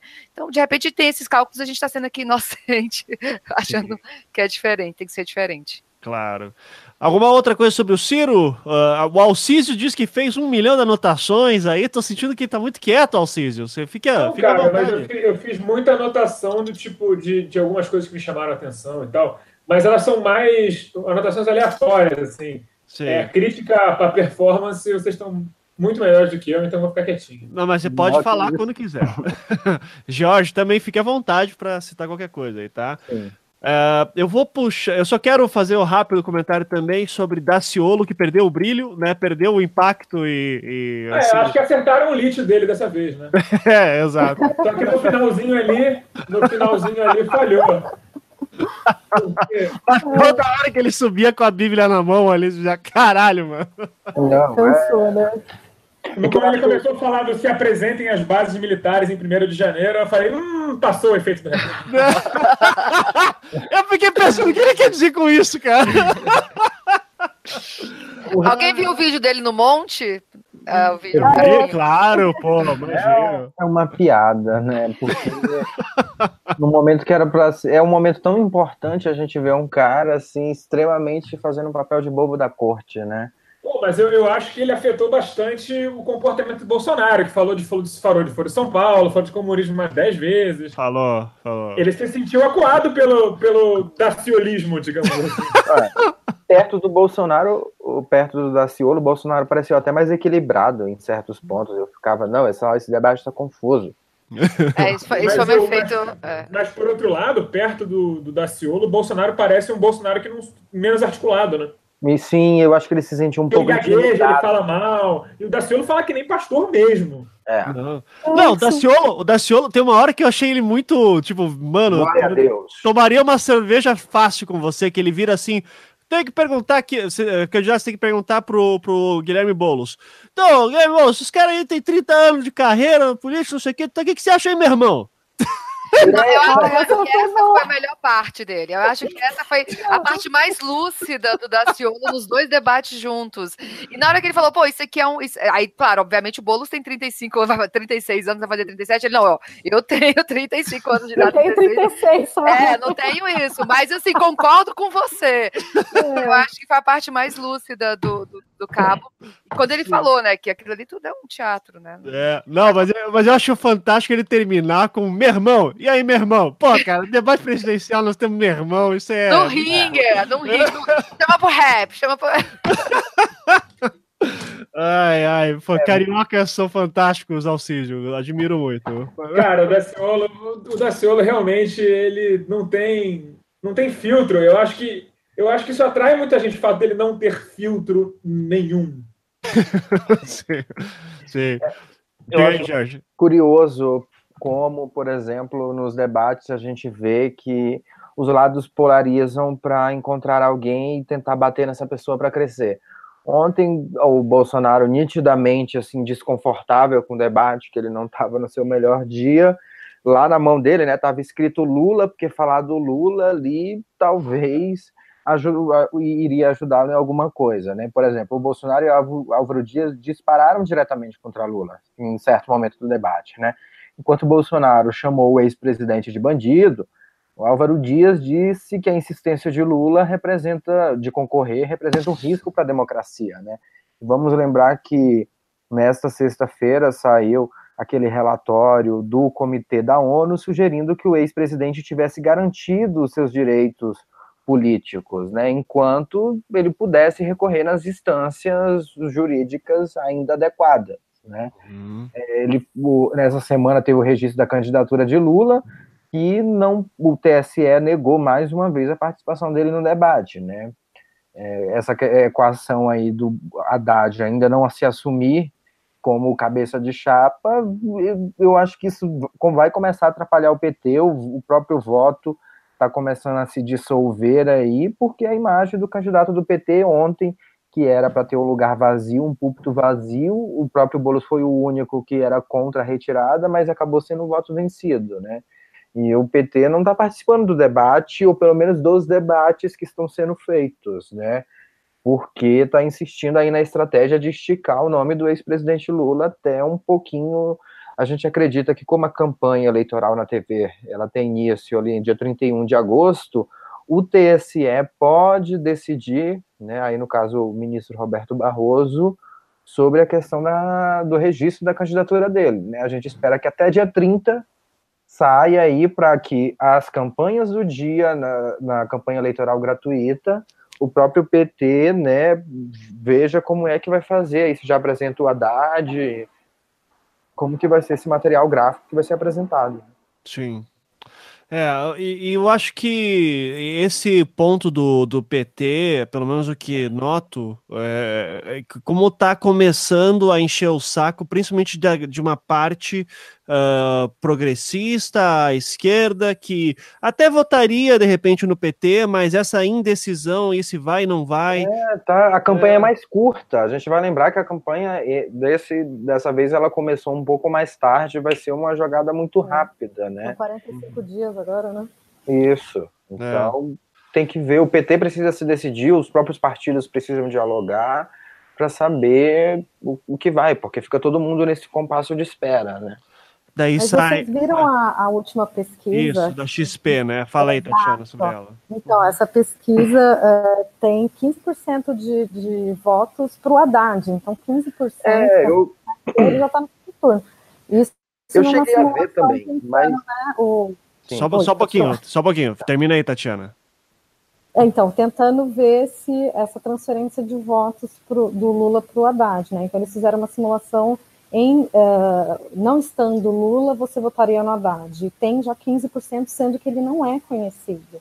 Uhum. Né? Então, é, enfim, eu acho que é muito cedo para dizer que, que o PT não vai estar no segundo turno e que vai ser pouco tempo para ter colado essa imagem. Assim, eu tenho pensado, é, até escrevi um, um, artigo sobre isso, é, dessa capacidade de mimetização Lula-Haddad. Né? Eu entendo que é uma, uma estratégia bastante arriscada, mas é, do ponto de vista racional do partido, de que é ganhar a eleição, né? Enfim, pode detonar a esquerda, enfim, uhum. mas é, do ponto de vista do, do, partido mesmo, de ganhar a eleição, é, não, não, me parece uma estratégia tão furada assim diante do quadro, né? Diante do fato que Lula está preso e que ele tem 30% é, de intenção de voto, uma capacidade de transferência já é, avaliada no, nas pesquisas de 15%, né? Então, é, enfim, eu acho que é um, uma coisa desafiadora para a gente analisar e pensar sobre. Sim, a, o artigo é aquele que você publicou na, na Capital, você me mandou e eu ainda não consegui ler. Isso, é esse mesmo. eu estou deixando link, eu estou deixando linkado para quem quiser. Ah, legal, então, legal. Tá? É, o PT e o dilema do prisioneiro, bem Exato. legal. Eu não li ainda, mas eu tenho certeza que está ótimo. Uh, mas justamente que se avalia essa questão de Lula Haddad, né? Da, da é, é, diante do, da, do, do, das possibilidades que eles têm, né? Então é, que é pegar um pouco da teoria dos jogos e tal, tentando pensar nisso, numa racionalidade dentro de, dessa ação do, do PT, né? Então, Legal. Então, vá, bom, devia fazer outra coisa, mas devia fazer o quê? Né? Uhum. Diante do fato que ele é uma liderança carismática, que é, tem 30% de votos, que tem uma militância forte do PT, que tem uma máquina partidária forte, então quando colocar a máquina para funcionar, o negócio é, enfim, pode, pode mudar o cenário, né? É, e assim, é, é, abre mão disso, abre mão em nome do quê, né? Em nome da, da esquerda? Ah, o PT já parou com isso faz tempo. É. já parou com isso faz tempo. Enfim, é um partido profissional, burocratizado e que quer vencer a eleição. Enfim. Sim. Acho que nisso sei lá, não sei o que vocês acham, depois gostaria de ouvir. Ah, claro. Também. Fala aí, Jorge, o que seria? É, eu, eu fico sempre com meio com o pé atrás com pesquisas realizadas meio pelo poder econômico, né? Não ah, sim, tirar a, de, a, a, legitimidade da pesquisa, mas a gente sabe que ela é muito feita pelos agentes econômicos ao sabor do que quer como proposta do próximo governo. Mas ah, já é sabido que o próprio ex-presidente ele tem um percentual de transferência de votos, né? A dúvida vai ser é, que, que patamar isso vai se dar. Eu estou é um pouco ansioso e curioso para saber como a data, o Datafolha vai conseguir mensurar. A gente já está esperando, acredito que até a próxima semana, quem sabe uma outra pesquisa, que aí eu acho que a gente tem um número um pouco mais real, né, para saber depois aí já desses dois debates, o próprio registro da candidatura do ex-presidente Lula no TSE essa semana aqui em Brasília, a gente pôde ver que o PT mobilizou muita gente, era muito, sabe, a militância estava fervendo aqui, é, e tem essa questão do Haddad para saber qual o percentual mesmo que ele vai assumir, porque a gente tem aí o ex-presidente liderando no, com seus 30, 29%, né, 29 a 31, vem os cenários com sem, sem o ex-presidente Lula vem Bolsonaro, e o segundo lugar, aí, se você já imaginar Bolsonaro e um outro, tá meio embolado ali com Ciro, Marina, né? Aí a gente precisa entender em que posição vem o Haddad e o Alckmin.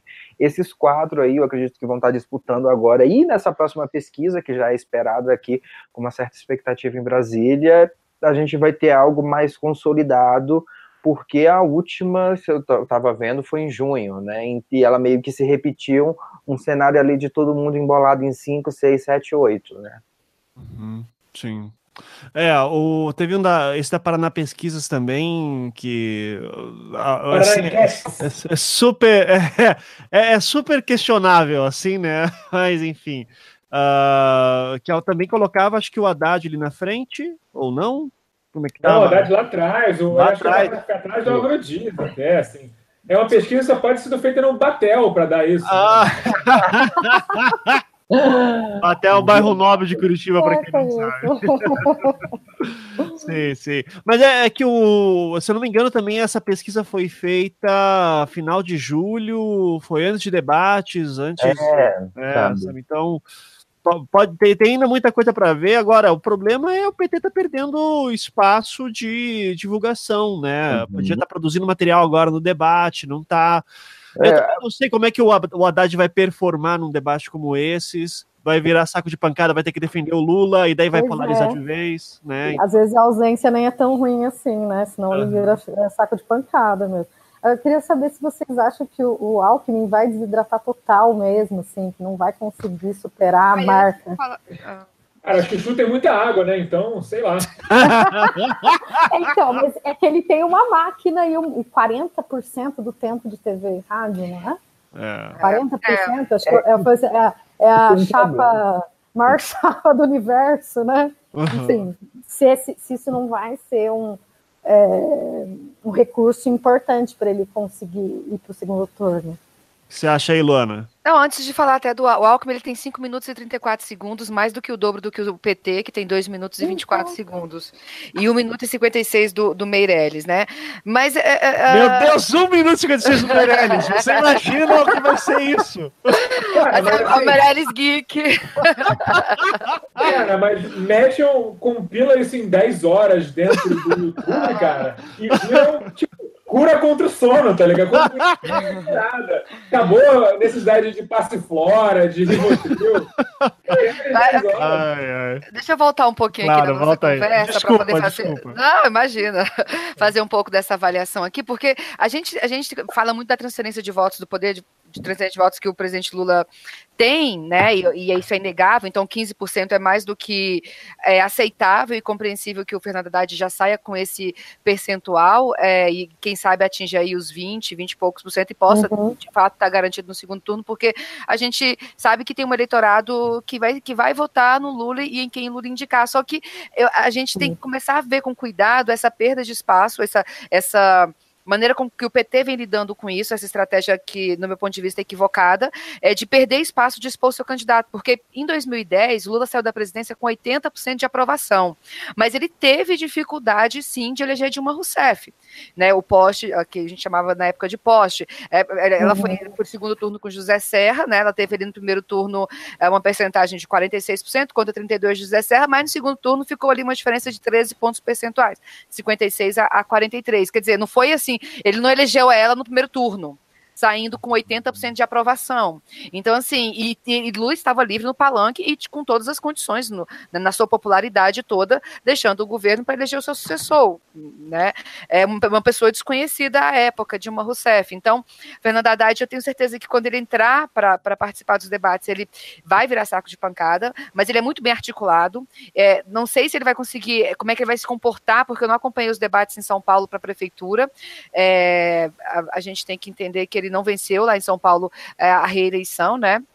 Perdeu para o Dória. Dória. Mas, então, sei como é não sei se, se, a, se, a, pessoa que é identificada com Lula vai se identificar prontamente com Haddad e com a sua intelectualidade, com a sua maneira de dizer as coisas, de falar as coisas.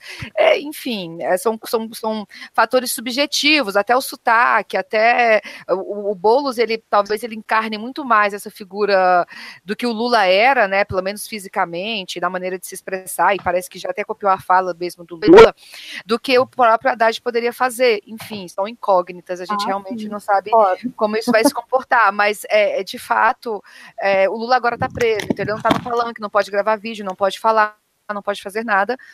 E a gente, enfim, é, é, é realmente. E aí, essa semana o PT veio pedir a, a, união da esquerda, né? Mas a união ah. da esquerda é sempre do lado. É, é do PT, exatamente. Claro, é, é, é, isso. Irrita, né, profundamente, porque a gente pensa que não é um projeto de país, é um projeto é, de um homem, né, de uma pessoa, e não levando, não estou aqui desconsiderando toda a história política, nossa, do presidente Lula, mas assim, é, é, é delicada essa situação, e, e é, acho que é, o que bem o Ciro, o Ciro disse no, no acho que foi na, na, na na Globo News, o PT leva o país a dançar à beira do abismo, e o nosso abismo é a possibilidade de você ter a Alckmin com 5 minutos e, e, e, pouco de 34 segundos de, de, exibição na TV todo dia, levar ele para o segundo turno com o Bolsonaro e a esquerda ficar de fora. Hum.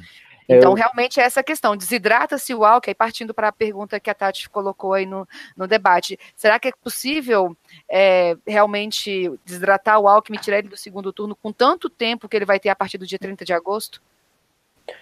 É, eu relembro uma frase do, do governador Flávio Dino, num evento que eu estava cobrindo no Maranhão, quando ele falou que o lulismo já é maior que a própria figura do Lula.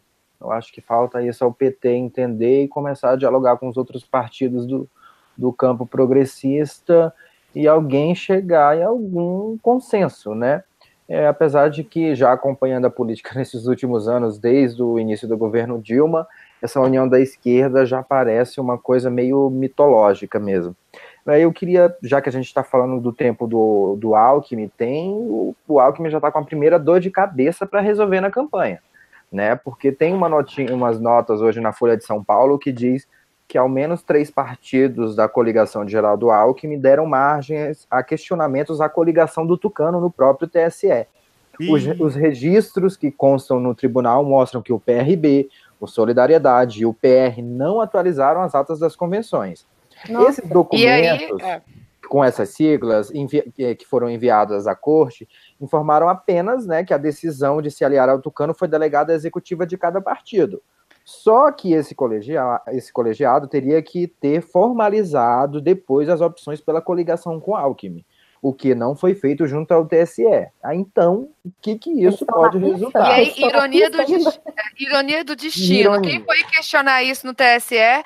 PMDB. E o que é o que o Alckmin diz? Eles estão querendo levar no tapetão, é o tapetão. É. Quem está falando de tapetão. Ironia do destino. Se o questionamento do MDB a esse tipo de falha formal vingar no TSE, o TSE de ofício poderá determinar que o tempo de propaganda que essas siglas têm direito sejam distribuídos entre os outros candidatos. É. Aí ficaria uma coisa até mais equilibrada, o Alckmin, né? Porque até porque o PSDB conta com esse tempo na propaganda eleitoral para mostrar a experiência que o governador diz ter em São Paulo por seus anos aí de gestão. Então, eles vão ter que resolver esse quiporocó aí que já está começando a dar dor de cabeça aí para os estrategistas da campanha. E você Pô, sabe eu fico, eu fico só com, é, eu só fico com pena do editor de vídeo que vai ter que adaptar tudo ali agora, né? De, de cinco minutos para três, sei lá, mas quanto tempo que seria? Eu não sei, eu não sei. É, eu ainda não calculei, mas, por exemplo, a gente teria que ver quanto tempo tem o, PR, o PRB, o Solidariedade e o PR. O PR é um partido médio no Congresso, eu acho que tem mais de 40 deputados, então ele ia perder uma fatia aí considerável do, do, do, do tempo de TV uhum. somando esses três. Fica, fica complicado aí, então, aí, o, o, tapetão contra o seu Alckmin, injustiçado, né? Coitado. É a ironia do Nossa. destino, né? Aliás, Reclamar de tapetão, tapetão, agora. Falando em tapetão, é, o que, que, vocês acharam do Daciolo denunciar as urnas e tal, e a Justiça Eleitoral deixar isso passar ah, branco? Eu acho que questionar esse tipo de coisa é um bagulho meio inaceitável, assim. Sim. Mas o, o, Bolsonaro também meio que fez isso na última, né? Falando do, do projeto dele de imprimir votos e que caiu. Uh, e, e, que ele, ele não falou com todas as palavras que nem o Daciolo, mas eu também acho estranho a Justiça Eleitoral não, não se pronunciar em relação a isso, né? Mas já se pronunciou, o Ivan, salvo engano, eles se pronunciaram, falaram mas que. Ontem mesmo?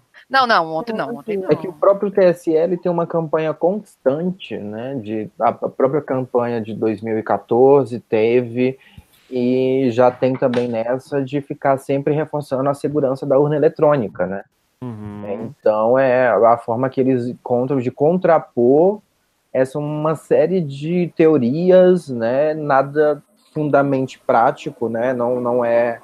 São várias teorias que vão circulando na internet que são muitas vezes divulgadas por, por grupos de direita, de extrema direita, é, questionando exatamente se essa urna eletrônica não poderia ser alvo de um ataque hacker, né, por exemplo. Uhum. Uhum. Se existia esse tipo de vulnerabilidade. Né? Em 2014, quando eu estava acompanhando o processo eleitoral, aquele ano e o presidente do, é, do TSE era o Dias Toffoli, aquele foi o primeiro ano que as urnas não passaram por aqueles testes é, que é feito com hackers para você testar a segurança. Por isso, desde lá, criou-se essa teoria né, de uma suposta vulnerabilidade da urna eletrônica. Né?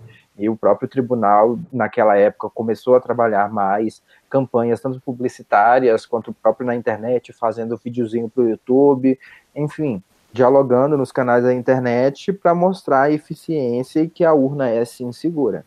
Uhum.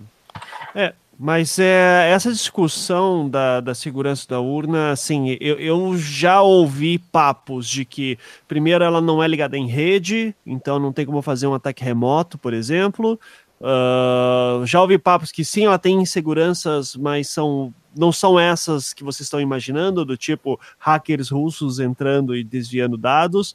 É, e de fato, você fazer uma conferência de votos é um pouco mais difícil, mas ainda assim, com tudo isso, é muito mais segura do que cédula de papel, porque Sim. naquela época pelo que, que você tinha manipulação pra cacete. Era a urna que sumia de uma sessão eleitoral inteira. Uh, a galera não tem noção. Do, ainda mais assim, ah, imprime teu voto então para depois fazer conferência. Cara, se fizer isso no Brasil.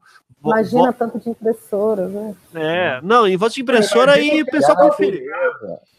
Não, no Rio de Janeiro, o que vai ter de, de miliciano aí? Ah, me mostra aí o recibo, né? Do, é complicado. Voto de cabresto eletrônico, né? É, então é, é, é bastante complicado, mas é, serve para fazer deslegitimação, né? Ah, é, você não é a pessoa certa aí, o voto, você só ganhou porque a urna tá, tá fraudada, enfim, né? Acaba sempre, a culpa é sempre dos outros nesse sentido daí.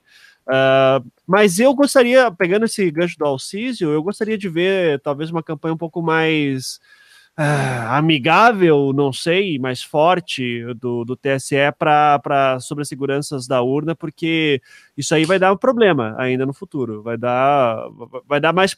Dá, por exemplo, nos Estados Unidos, agora tem essa questão dos russos ter interferido e tal. Eu não sei até que ponto que não começa a aparecer. Uh, uma coisa meio parecida de o próximo governo eleito já começarem a questionar tanto que cai. Bom, já aconteceu isso com a Dilma também, né? Ivan, Mas... imagina aí se Bolsonaro perde e ele não aceita o resultado das urnas. É. Já que ele vem aí nessa sabe, nesse achando que vai ser presidente, né? Ele acredita na vitória, enfim, cria-se essa onda Trump, achando que vai ser igual aqui, eu pelo menos não sei. Acredito que o resultado ainda está imprevisível e aberto, mas imagina se ele não aceita, começa a questionar e a gente já começa o próprio governante fragilizado na mesma coisa, sabe?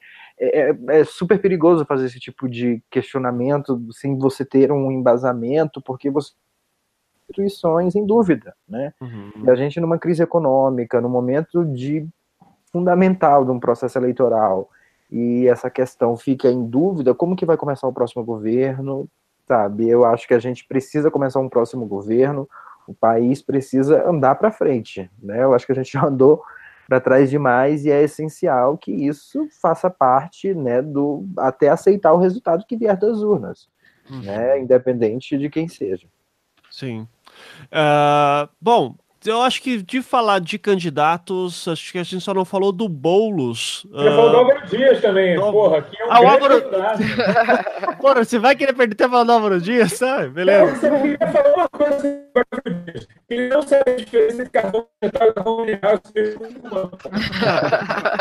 Ele falou que para de derrubar as árvores para botar na usina de carvão. Eu falei, cara, ele não sabe que existe carvão mineral. Porque porque as minas ficam, inclusive, no estado do Paraná e Santa Catarina, que me deixou mais chocado ainda. Sim. Nossa.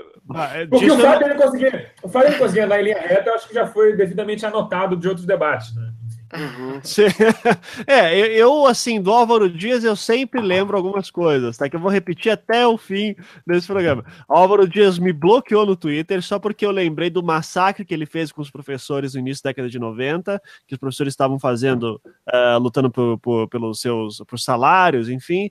Uh, esse é um caso que é lembrado por qualquer professor aqui do, do Paraná, é só perguntar para a galera. É, o Álvaro Dias, no debate ontem, também, ele falou, porque quando eu era governador do Paraná, eu. A, a Fazia san... prisões administrativas, é. ou seja, eu prendia as pessoas aleatoriamente na rua, porque, porque sim.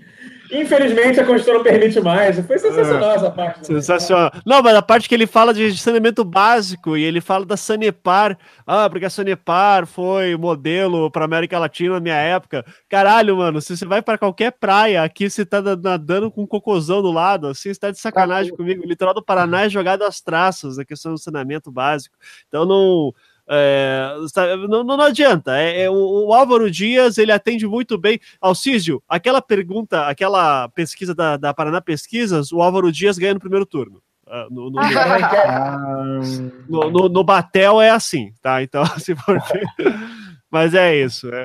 Uh, ok, eu queria perguntar do Boulos e Alcísio, vou jogar para você. Você acha que ele foi melhor? O, no, Pô, muito debate? melhor. É, ele ouviu o Anticast, né? Que é a Sabrina, brincou. E ele, ele criou nesse caminho. Então eu vou sugerir aqui para a assessoria do Boulos uma parada muito interessante.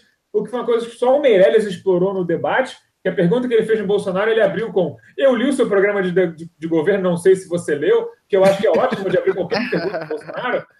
E ele falou sobre a questão do, da diferença de pagamento entre mulheres e tal eu acho que faltou uma pergunta, por exemplo, sobre a questão dele é, querer acabar com todas as restrições da propriedade privada. E o Boulos podia ter perguntado, por exemplo, falou, Bolsonaro, quer dizer que agora, se, eu, se, eu, se, alguém plantar psicotrópico aí, você é contra que o governo mexa? Você é a favor dos vagabundos plantar maconha? Essa é uma pergunta muito boa. E eu acho que ele, eu acho que ele ia entrar em posição fetal e, e ter um mini derrame. Mas falando sobre o Boulos, eu acho que ele falou muito bem ele procurou falar mais sobre as propostas dele, sabendo que ele tem, sei lá, quatro milésimos na televisão, ele vai ter que aparecer pelos debates. E ele falou muito bem, ele soube jogar. Como ele foi várias vezes canteado e acabou ficando com o Daciolo ali naquele forró, ele soube várias vezes trabalhar com a loucura do, do, do Daciolo, que não é fácil, isso merece um crédito. E na hora que ele perguntou para o Daciolo sobre. que ele fala assim: ah, eu sei que você é muito fã da integração latino-americana eu de rir, eu ri daquela porra que nem um idiota, porque foi muito engraçado. E no final, eu acho que assim, ele sendo teoricamente um candidato aí, entre aspas, série B, ele conseguiu fazer o Alckmin e o Meirelles é, ficarem nas suas de declarações finais se justificando, né? Não sou banqueiro, veja bem, como se ele fosse caixa de banco, e o outro, o Alckmin, tentou, tentou improvisar um 40 tons de vermelho lá que O Alckmin não pode improvisar nada, cara. Ele não pode improvisar nada na vida dele. Ele não pode passar. Decidir passar manteiga no pão e tentar passar requeijão, ele passa na cara dele. Ah, é, é eu, eu, reforço, acho que o Boulos podia. É, eu fico feliz que ele só usou 50 tons de Temer uma vez, e acho que já foi muito. Uh, mas eu eu senti falta de uma coisa que você falou também, Alcísio, para bater no Bolsonaro, porque o Boulos está lá para isso, para bater em todo mundo, né? É, ele podia ter batido, por exemplo, no Bolsonaro na questão do que no programa do governo do Bolsonaro lá fala de uma renda para todo brasileiro e tal, que daí o Globo lançou como, ó, sim, ele, próprio alegou que era fake news, né? É. O próprio plano. Eu acho que a piada do Meirelles foi justamente sabendo disso. Alguém escreveu, quem escreveu a pergunta para ele, Exato. uma pessoa que frequenta redes sociais e tal. É, não, mas podia contextualizar gente... na pergunta, ó, você quer aumentar o, eu fico muito feliz, Bolsonaro, que você quer aumentar o Bolsa Família. Agora, também. Sabe? Podia até lançar isso, é uma coisa que nós socialistas gostamos muito. Estamos ficando felizes de você vindo aqui pro lado esquerdo, tá? Eu acho que ia ser Cara, mas esse é seu tão grande, cara, que eu acho que eu acho que saía do ar na televisão, assim, as televisões Ai, maravilha. Ele Sobre... vai fazer que nem o filho dele, é desmaiar. Não, é. se a Marina desse mais um passo ali na frente aquela hora, também ele desmaiava, né? Provavelmente. Mas enfim. Uh, gente, sobre. Alguma último comentário sobre o Boulos? Alguma coisa que não foi comentado? Se não, já vou passar para o próximo aqui, que é sugestão da Luana aqui. O que, você quer fazer agora, Luana? Diga aí que você. Não, como, como, a gente teve fato novo essa semana no registro das candidaturas, né, dia 15, e a gente já tem um balanço das candidaturas, do, de modo geral, acho que a gente podia falar sobre isso aqui, acho que seria interessante. É, a gente teve um aumento de 5% no número de candidatos, né, a gente tem 27.637 candidatos a todos os cargos, né, presidente, governador, deputado federal, deputado estadual, deputado distrital, senador. Eu acho que aumentar o número de candidatos, de pessoas interessadas é, na política, não deixa de ser um fato exótico, né, diante do que a gente viu a política nos últimos anos no país. Não sei se vocês mas, concordam com isso. Mas não vem aumentando progressivamente de ano em ano? Você sabe? É, a gente, a gente precisa fazer essa comparação ano a ano. Eu posso puxar aqui um, é, um número de candidatos. O senador, né? Tem que olhar esse dado não em relação a 2014, é. mas a 2010, porque esse ano você a gente vota para dois senadores. Para dois senadores, exatamente. Exato. Tem essa, então tem, essa... que tirar isso para ver é, qual que é. É, a gente tem um crescimento em relação a 2014, né? O que a gente, o que eu posso puxar aqui de mais imediato, mas eu posso depois puxar um pouco mais é, de anos, evolução de candidaturas. A gente tem aqui, olha, uh, vamos ver aqui mais tempo de 2000 e a gente está em 2000, é, a gente vai depois vai precisar vai ficar faltando isso. essa, essa expectativa. A gente tem um aumento no número de negros, né, de 9%, é, mas a maioria dos candidatos ainda é branco é da cor branca, mas cresceu em 9% o número de negros. E um dado que eu achei interessante de a gente pensar é que os no, é, assim, você tem três novos partidos, né, que tem quase 6% do número de candidatos, que, e, e, cresceu o número de candidatos é, lançados por partidos menores é, e diminuiu o número de candidatos lançados pelos partidos grandes. Isso talvez seja já uma, um, um movimento por conta do, do quociente eleitoral, né? Então os partidos grandes devem estar indo nessa, nessa ideia de vamos fortalecer, vamos lançar poucos e fortalecer aqueles para dar, dar espaço para aqueles que a gente já tem que são fortes. E os partidos nanicos estão apostando no voto pulverizado. Então, em vez de jogar 10, eu jogo 50, porque se cada um tiver um voto, em vez de ter 10 votos, eu tenho 50, a minha chance de manter, de ter o quociente eleitoral, de me manter vivo é, com fundo partidário com e, e etc., pelos próximos anos é maior. Então, acho que esse movimento foi interessante. É, o, deputado federal, né? Em relação ao deputado estadual, se não me engano. Porque por conta da cláusula de desempenho da mesmo. Cláusula, exatamente, cláusula de barreira, barreira, o quociente eleitoral, né? E uma, uma, matéria no Globo de hoje, que é o título dela é assim: Renovação na Câmara dos Deputados deve ser a menor desde 1990. O levantamento ele foi feito pelo DIAP, né, que é o Departamento de Assessoria Parlamentar, Intersindical de Assessoria Parlamentar, que é um órgão da Câmara dos Deputados, e ele analisa que, é, por exemplo, a renovação, já é esperado uma renovação na Câmara, no parlamento, menor do que ocorreu na última eleição. Né, que, por exemplo, em 2014 o índice de o índice de reeleição foi 70% e o índice de renovação de 47%. É uma conta aqui que está dando acima de 100%. O gráfico da matéria eu até postei no Twitter, no meu, George Marx, é, e, a, e, de acordo com essa contagem do DIAP, ele prevê que a renovação nessa próxima eleição vai estar na casa aí dos 40%. Ou seja, seria um índice de reeleição aí já até acima dos 60, que já é o previsto. E por que que seria isso? Exatamente por causa que o, aquela mini reforma política que foi aprovada no Congresso no ano passado, né, que criou o fundão, que é aquele fundo da democracia, até um, um nome bonito, né, de 1 bilhão e 700 milhões para custear as campanhas dos de quem já tinha representação na Câmara com dinheiro público, é, ela vai favorecer quem tem mandato e quem tem voto né, é a própria distribuição dos recursos dentro do, dos partidos, ainda mais com a urgência e a emergência aí da, da cláusula de barreira, vai ser para quem tem voto. Então, já uma projeção de que a renovação desse Congresso, que já é considerado um dos piores da história, vai ser menor ainda. Né? Sim. Eu, uma... eu, eu, fico imaginando aquele cara que vai votar no mesmo deputado que votou na última vez, em 2014, e ele diz assim: tá aí, esses quatro anos foram um show, assim, só, só teve coisa boa aparecendo, vou votar nesse cara de novo. Eu, eu, sei, eu sei que não é exatamente assim que acontece, mas eu fico imaginando o filho da puta que me faz isso, mas desculpa. As pessoas nem lembram, né? É, esse é o problema, né, Tatiana? É, é o, pro... aí. Vamos ver a disputa, por exemplo, em Minas. Aécio, que desistiu de concorrer ao Senado porque não queria ali fazer aquela disputa com a Dilma, foi para vai concorrer à Câmara porque é uma garantia aí de, né, mais certa de vitória e de não perder o foro privilegiado. Uhum. É de olho unicamente no foro mesmo. Né? Exato. E aí, tem Tatiana? Outro, é, tem um outro dado legal, assim, para a gente discutir, que é o, a, os 30% que são destinados para as mulheres, né? E, e, eu não sei se vocês estão sabendo, é, se o TSE já se posicionou em relação a isso, que uh, os partidos é, vão uh, colocar esses 30% para as vices, né? Então, se a gente tem quantas, quantas candidatas a vice, né?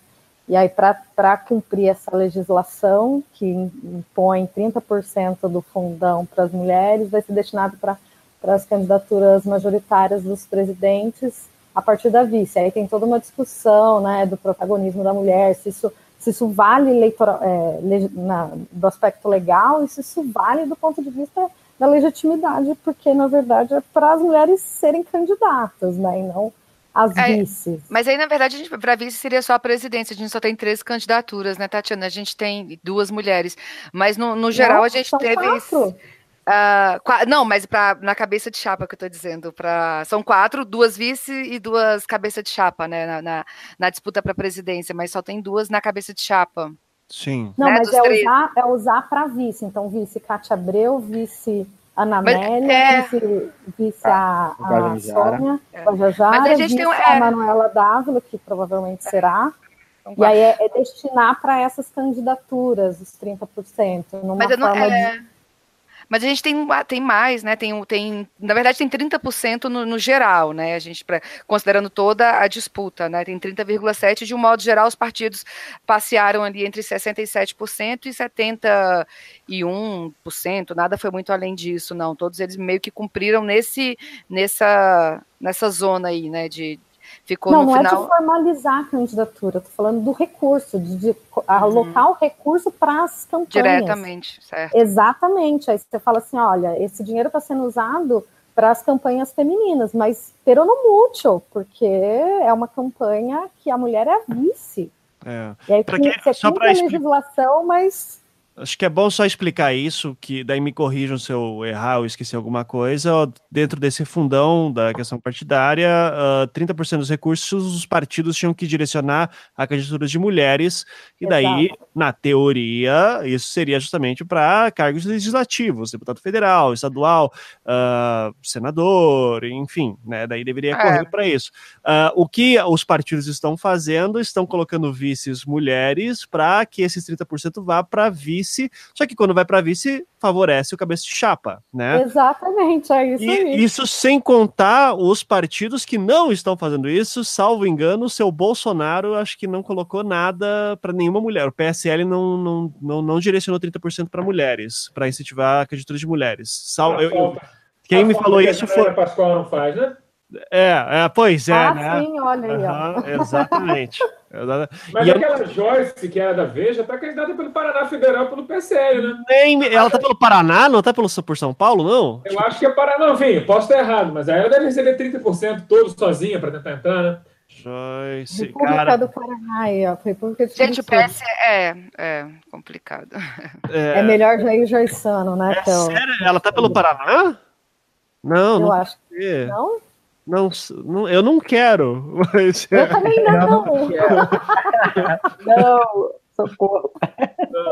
pera, e o o cara, eu, eu não vou nem falar para não atrair assombração, né? Mas olha, eu só, eu só recomendo para dar um Google sobre blog Joyce Hasselman, assim, só para que, que ela é uma grande decepção da minha vida. Eu acompanhava muito ela quando ela era da Band News aqui em Curitiba e e daí tá- um dia deu uma treta que no blog dela todo o conteúdo era todo não, 90%, vai. Grande parte era plágio, né? Era plágio, isso. E era plágio, tipo, você não tinha como defender, assim, eh, você via a fonte original. Assim, daí tava copiado ipsis literis com, com o nome dela.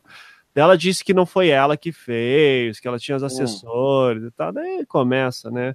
E nisso ela se queimou, daí foi pra Veja, daí da Veja também se tretou lá com o Reinaldo Azevedo.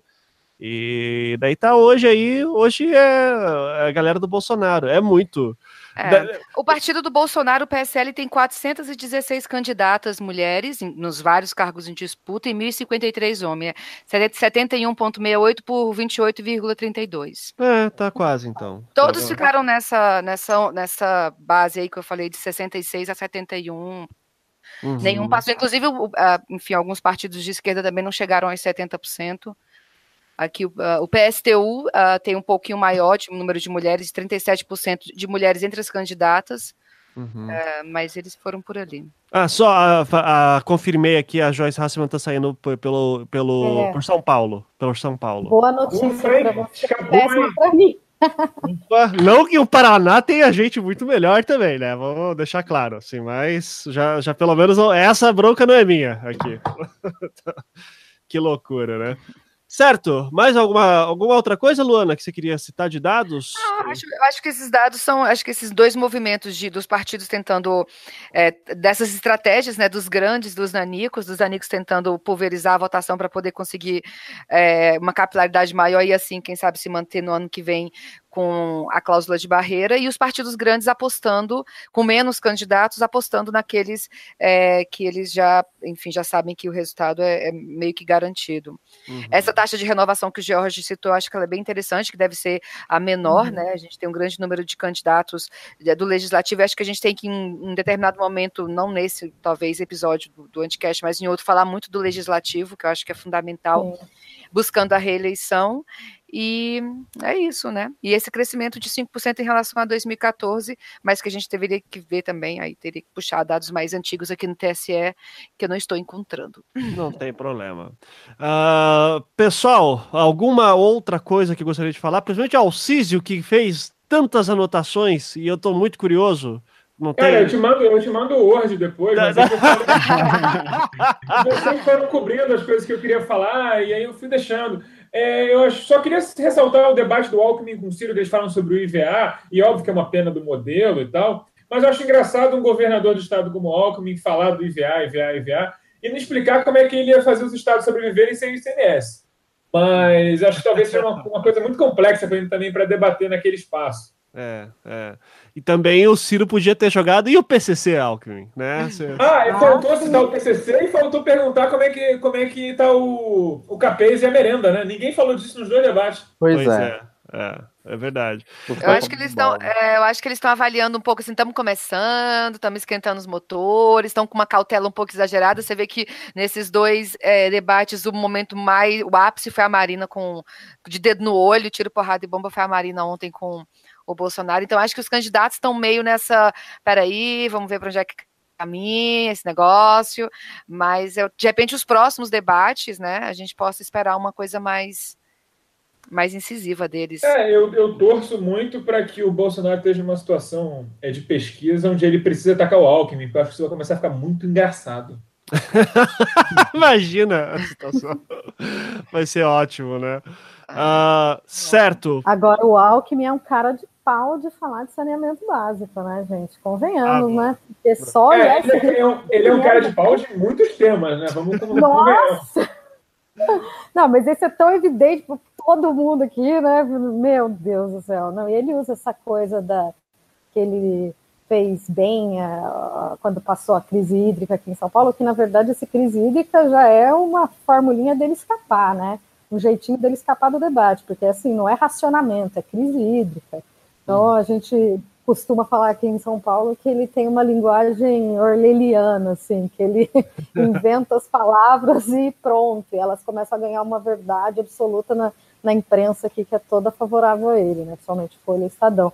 Mas é, é uma cara de pau absurda, né? E eu acho que eles podiam, os outros candidatos, é, também é, atacarem esse ponto, né? Porque São Paulo não é modelo disso nem um pouco, né?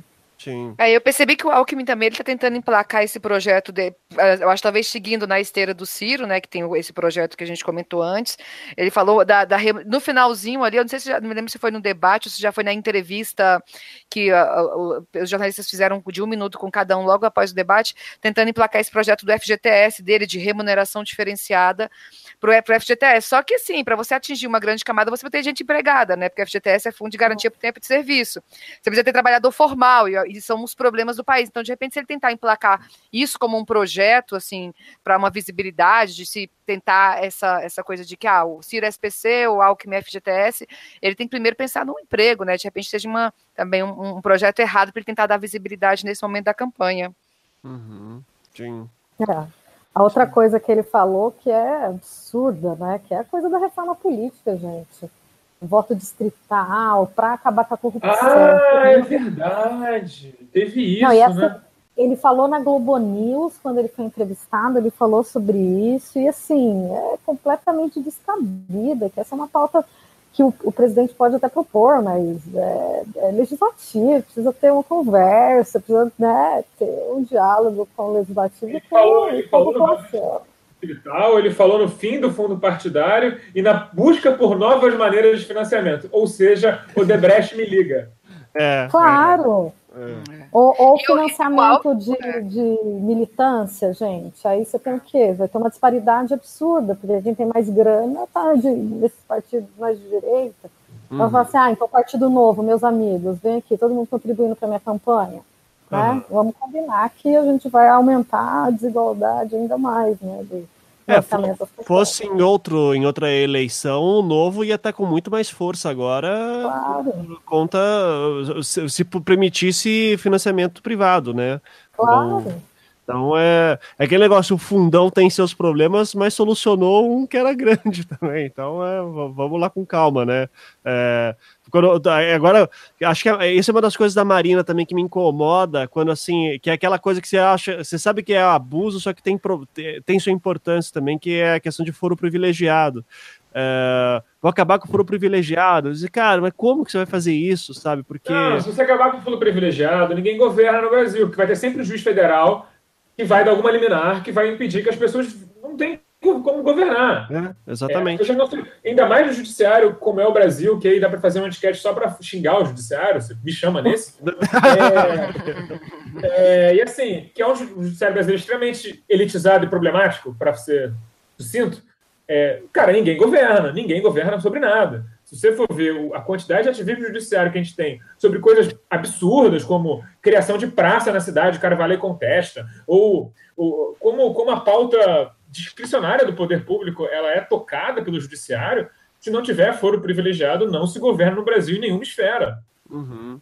Isso. Mas daí, e daí governa como com isso, né? Uh, não, para alguns crimes vai ter, para outros não. É, o STF tem se posicionado, né? Se posicionou sobre isso, falando que vale os crimes relacionados. Quer dizer, vale, não vale crime nenhum, né? Mas assim, que o crime, a, a, a, a suspeita ali relacionada ao mandato, né? A denúncia do que for relacionado ao mandato é, de, não, é, não é agora, mas o que for antes do mandato é justiça comum, né? Outro não, não, não atinge o foro privilegiado, né? Uhum. Enfim, eu acho que é uma discussão, é uma discussão que tem que vir pelo Congresso é, de uma maneira madura, não sim tocada pelo judiciário, mas eu acho que é uma discussão que tem que ser tocada, sim. Eu, eu discordo um pouco do Alcísio, eu acho que a gente tem que discutir sim o foro privilegiado é, para a gente poder também equilibrar um pouco as relações de poder né, no país, porque do jeito que está. Assim, enfim, é, vamos só para eu na minha opinião, o foro privilegiado, na verdade, ele teoricamente é muito pior para quem o tem, porque você acaba sendo teoricamente julgado mais rápido. Vai ser julgado mais rápido. Vai pra última instância. Na verdade, você vai direto para a última instância, né? Para o Tribunal Superior, mas. A gente sabe como é que funcionam as, as engrenagens do, STJ, do, do STJ e do STF, mas isso é. também ó, volta para o judiciário o problema. Enquanto não reformar o judiciário, pode fazer o que você quiser que não dá jeito. Isso aí. É, ou, Essa reforma aí.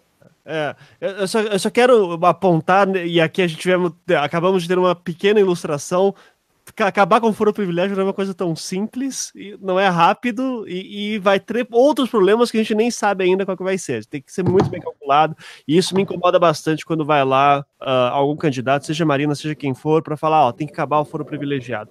Eu acho uh, arriscado no mínimo você falasse, temos que repensar. Temos, temos que discutir. Temos né? que discutir. Sim, daí é outra coisa. Agora, quando a pessoa já vem acabar foro privilegiado, eu digo, putz, é, eu sei que é uma merda, mas infelizmente a gente precisa disso para ter o mínimo de governabilidade que já está difícil de ter atualmente, né?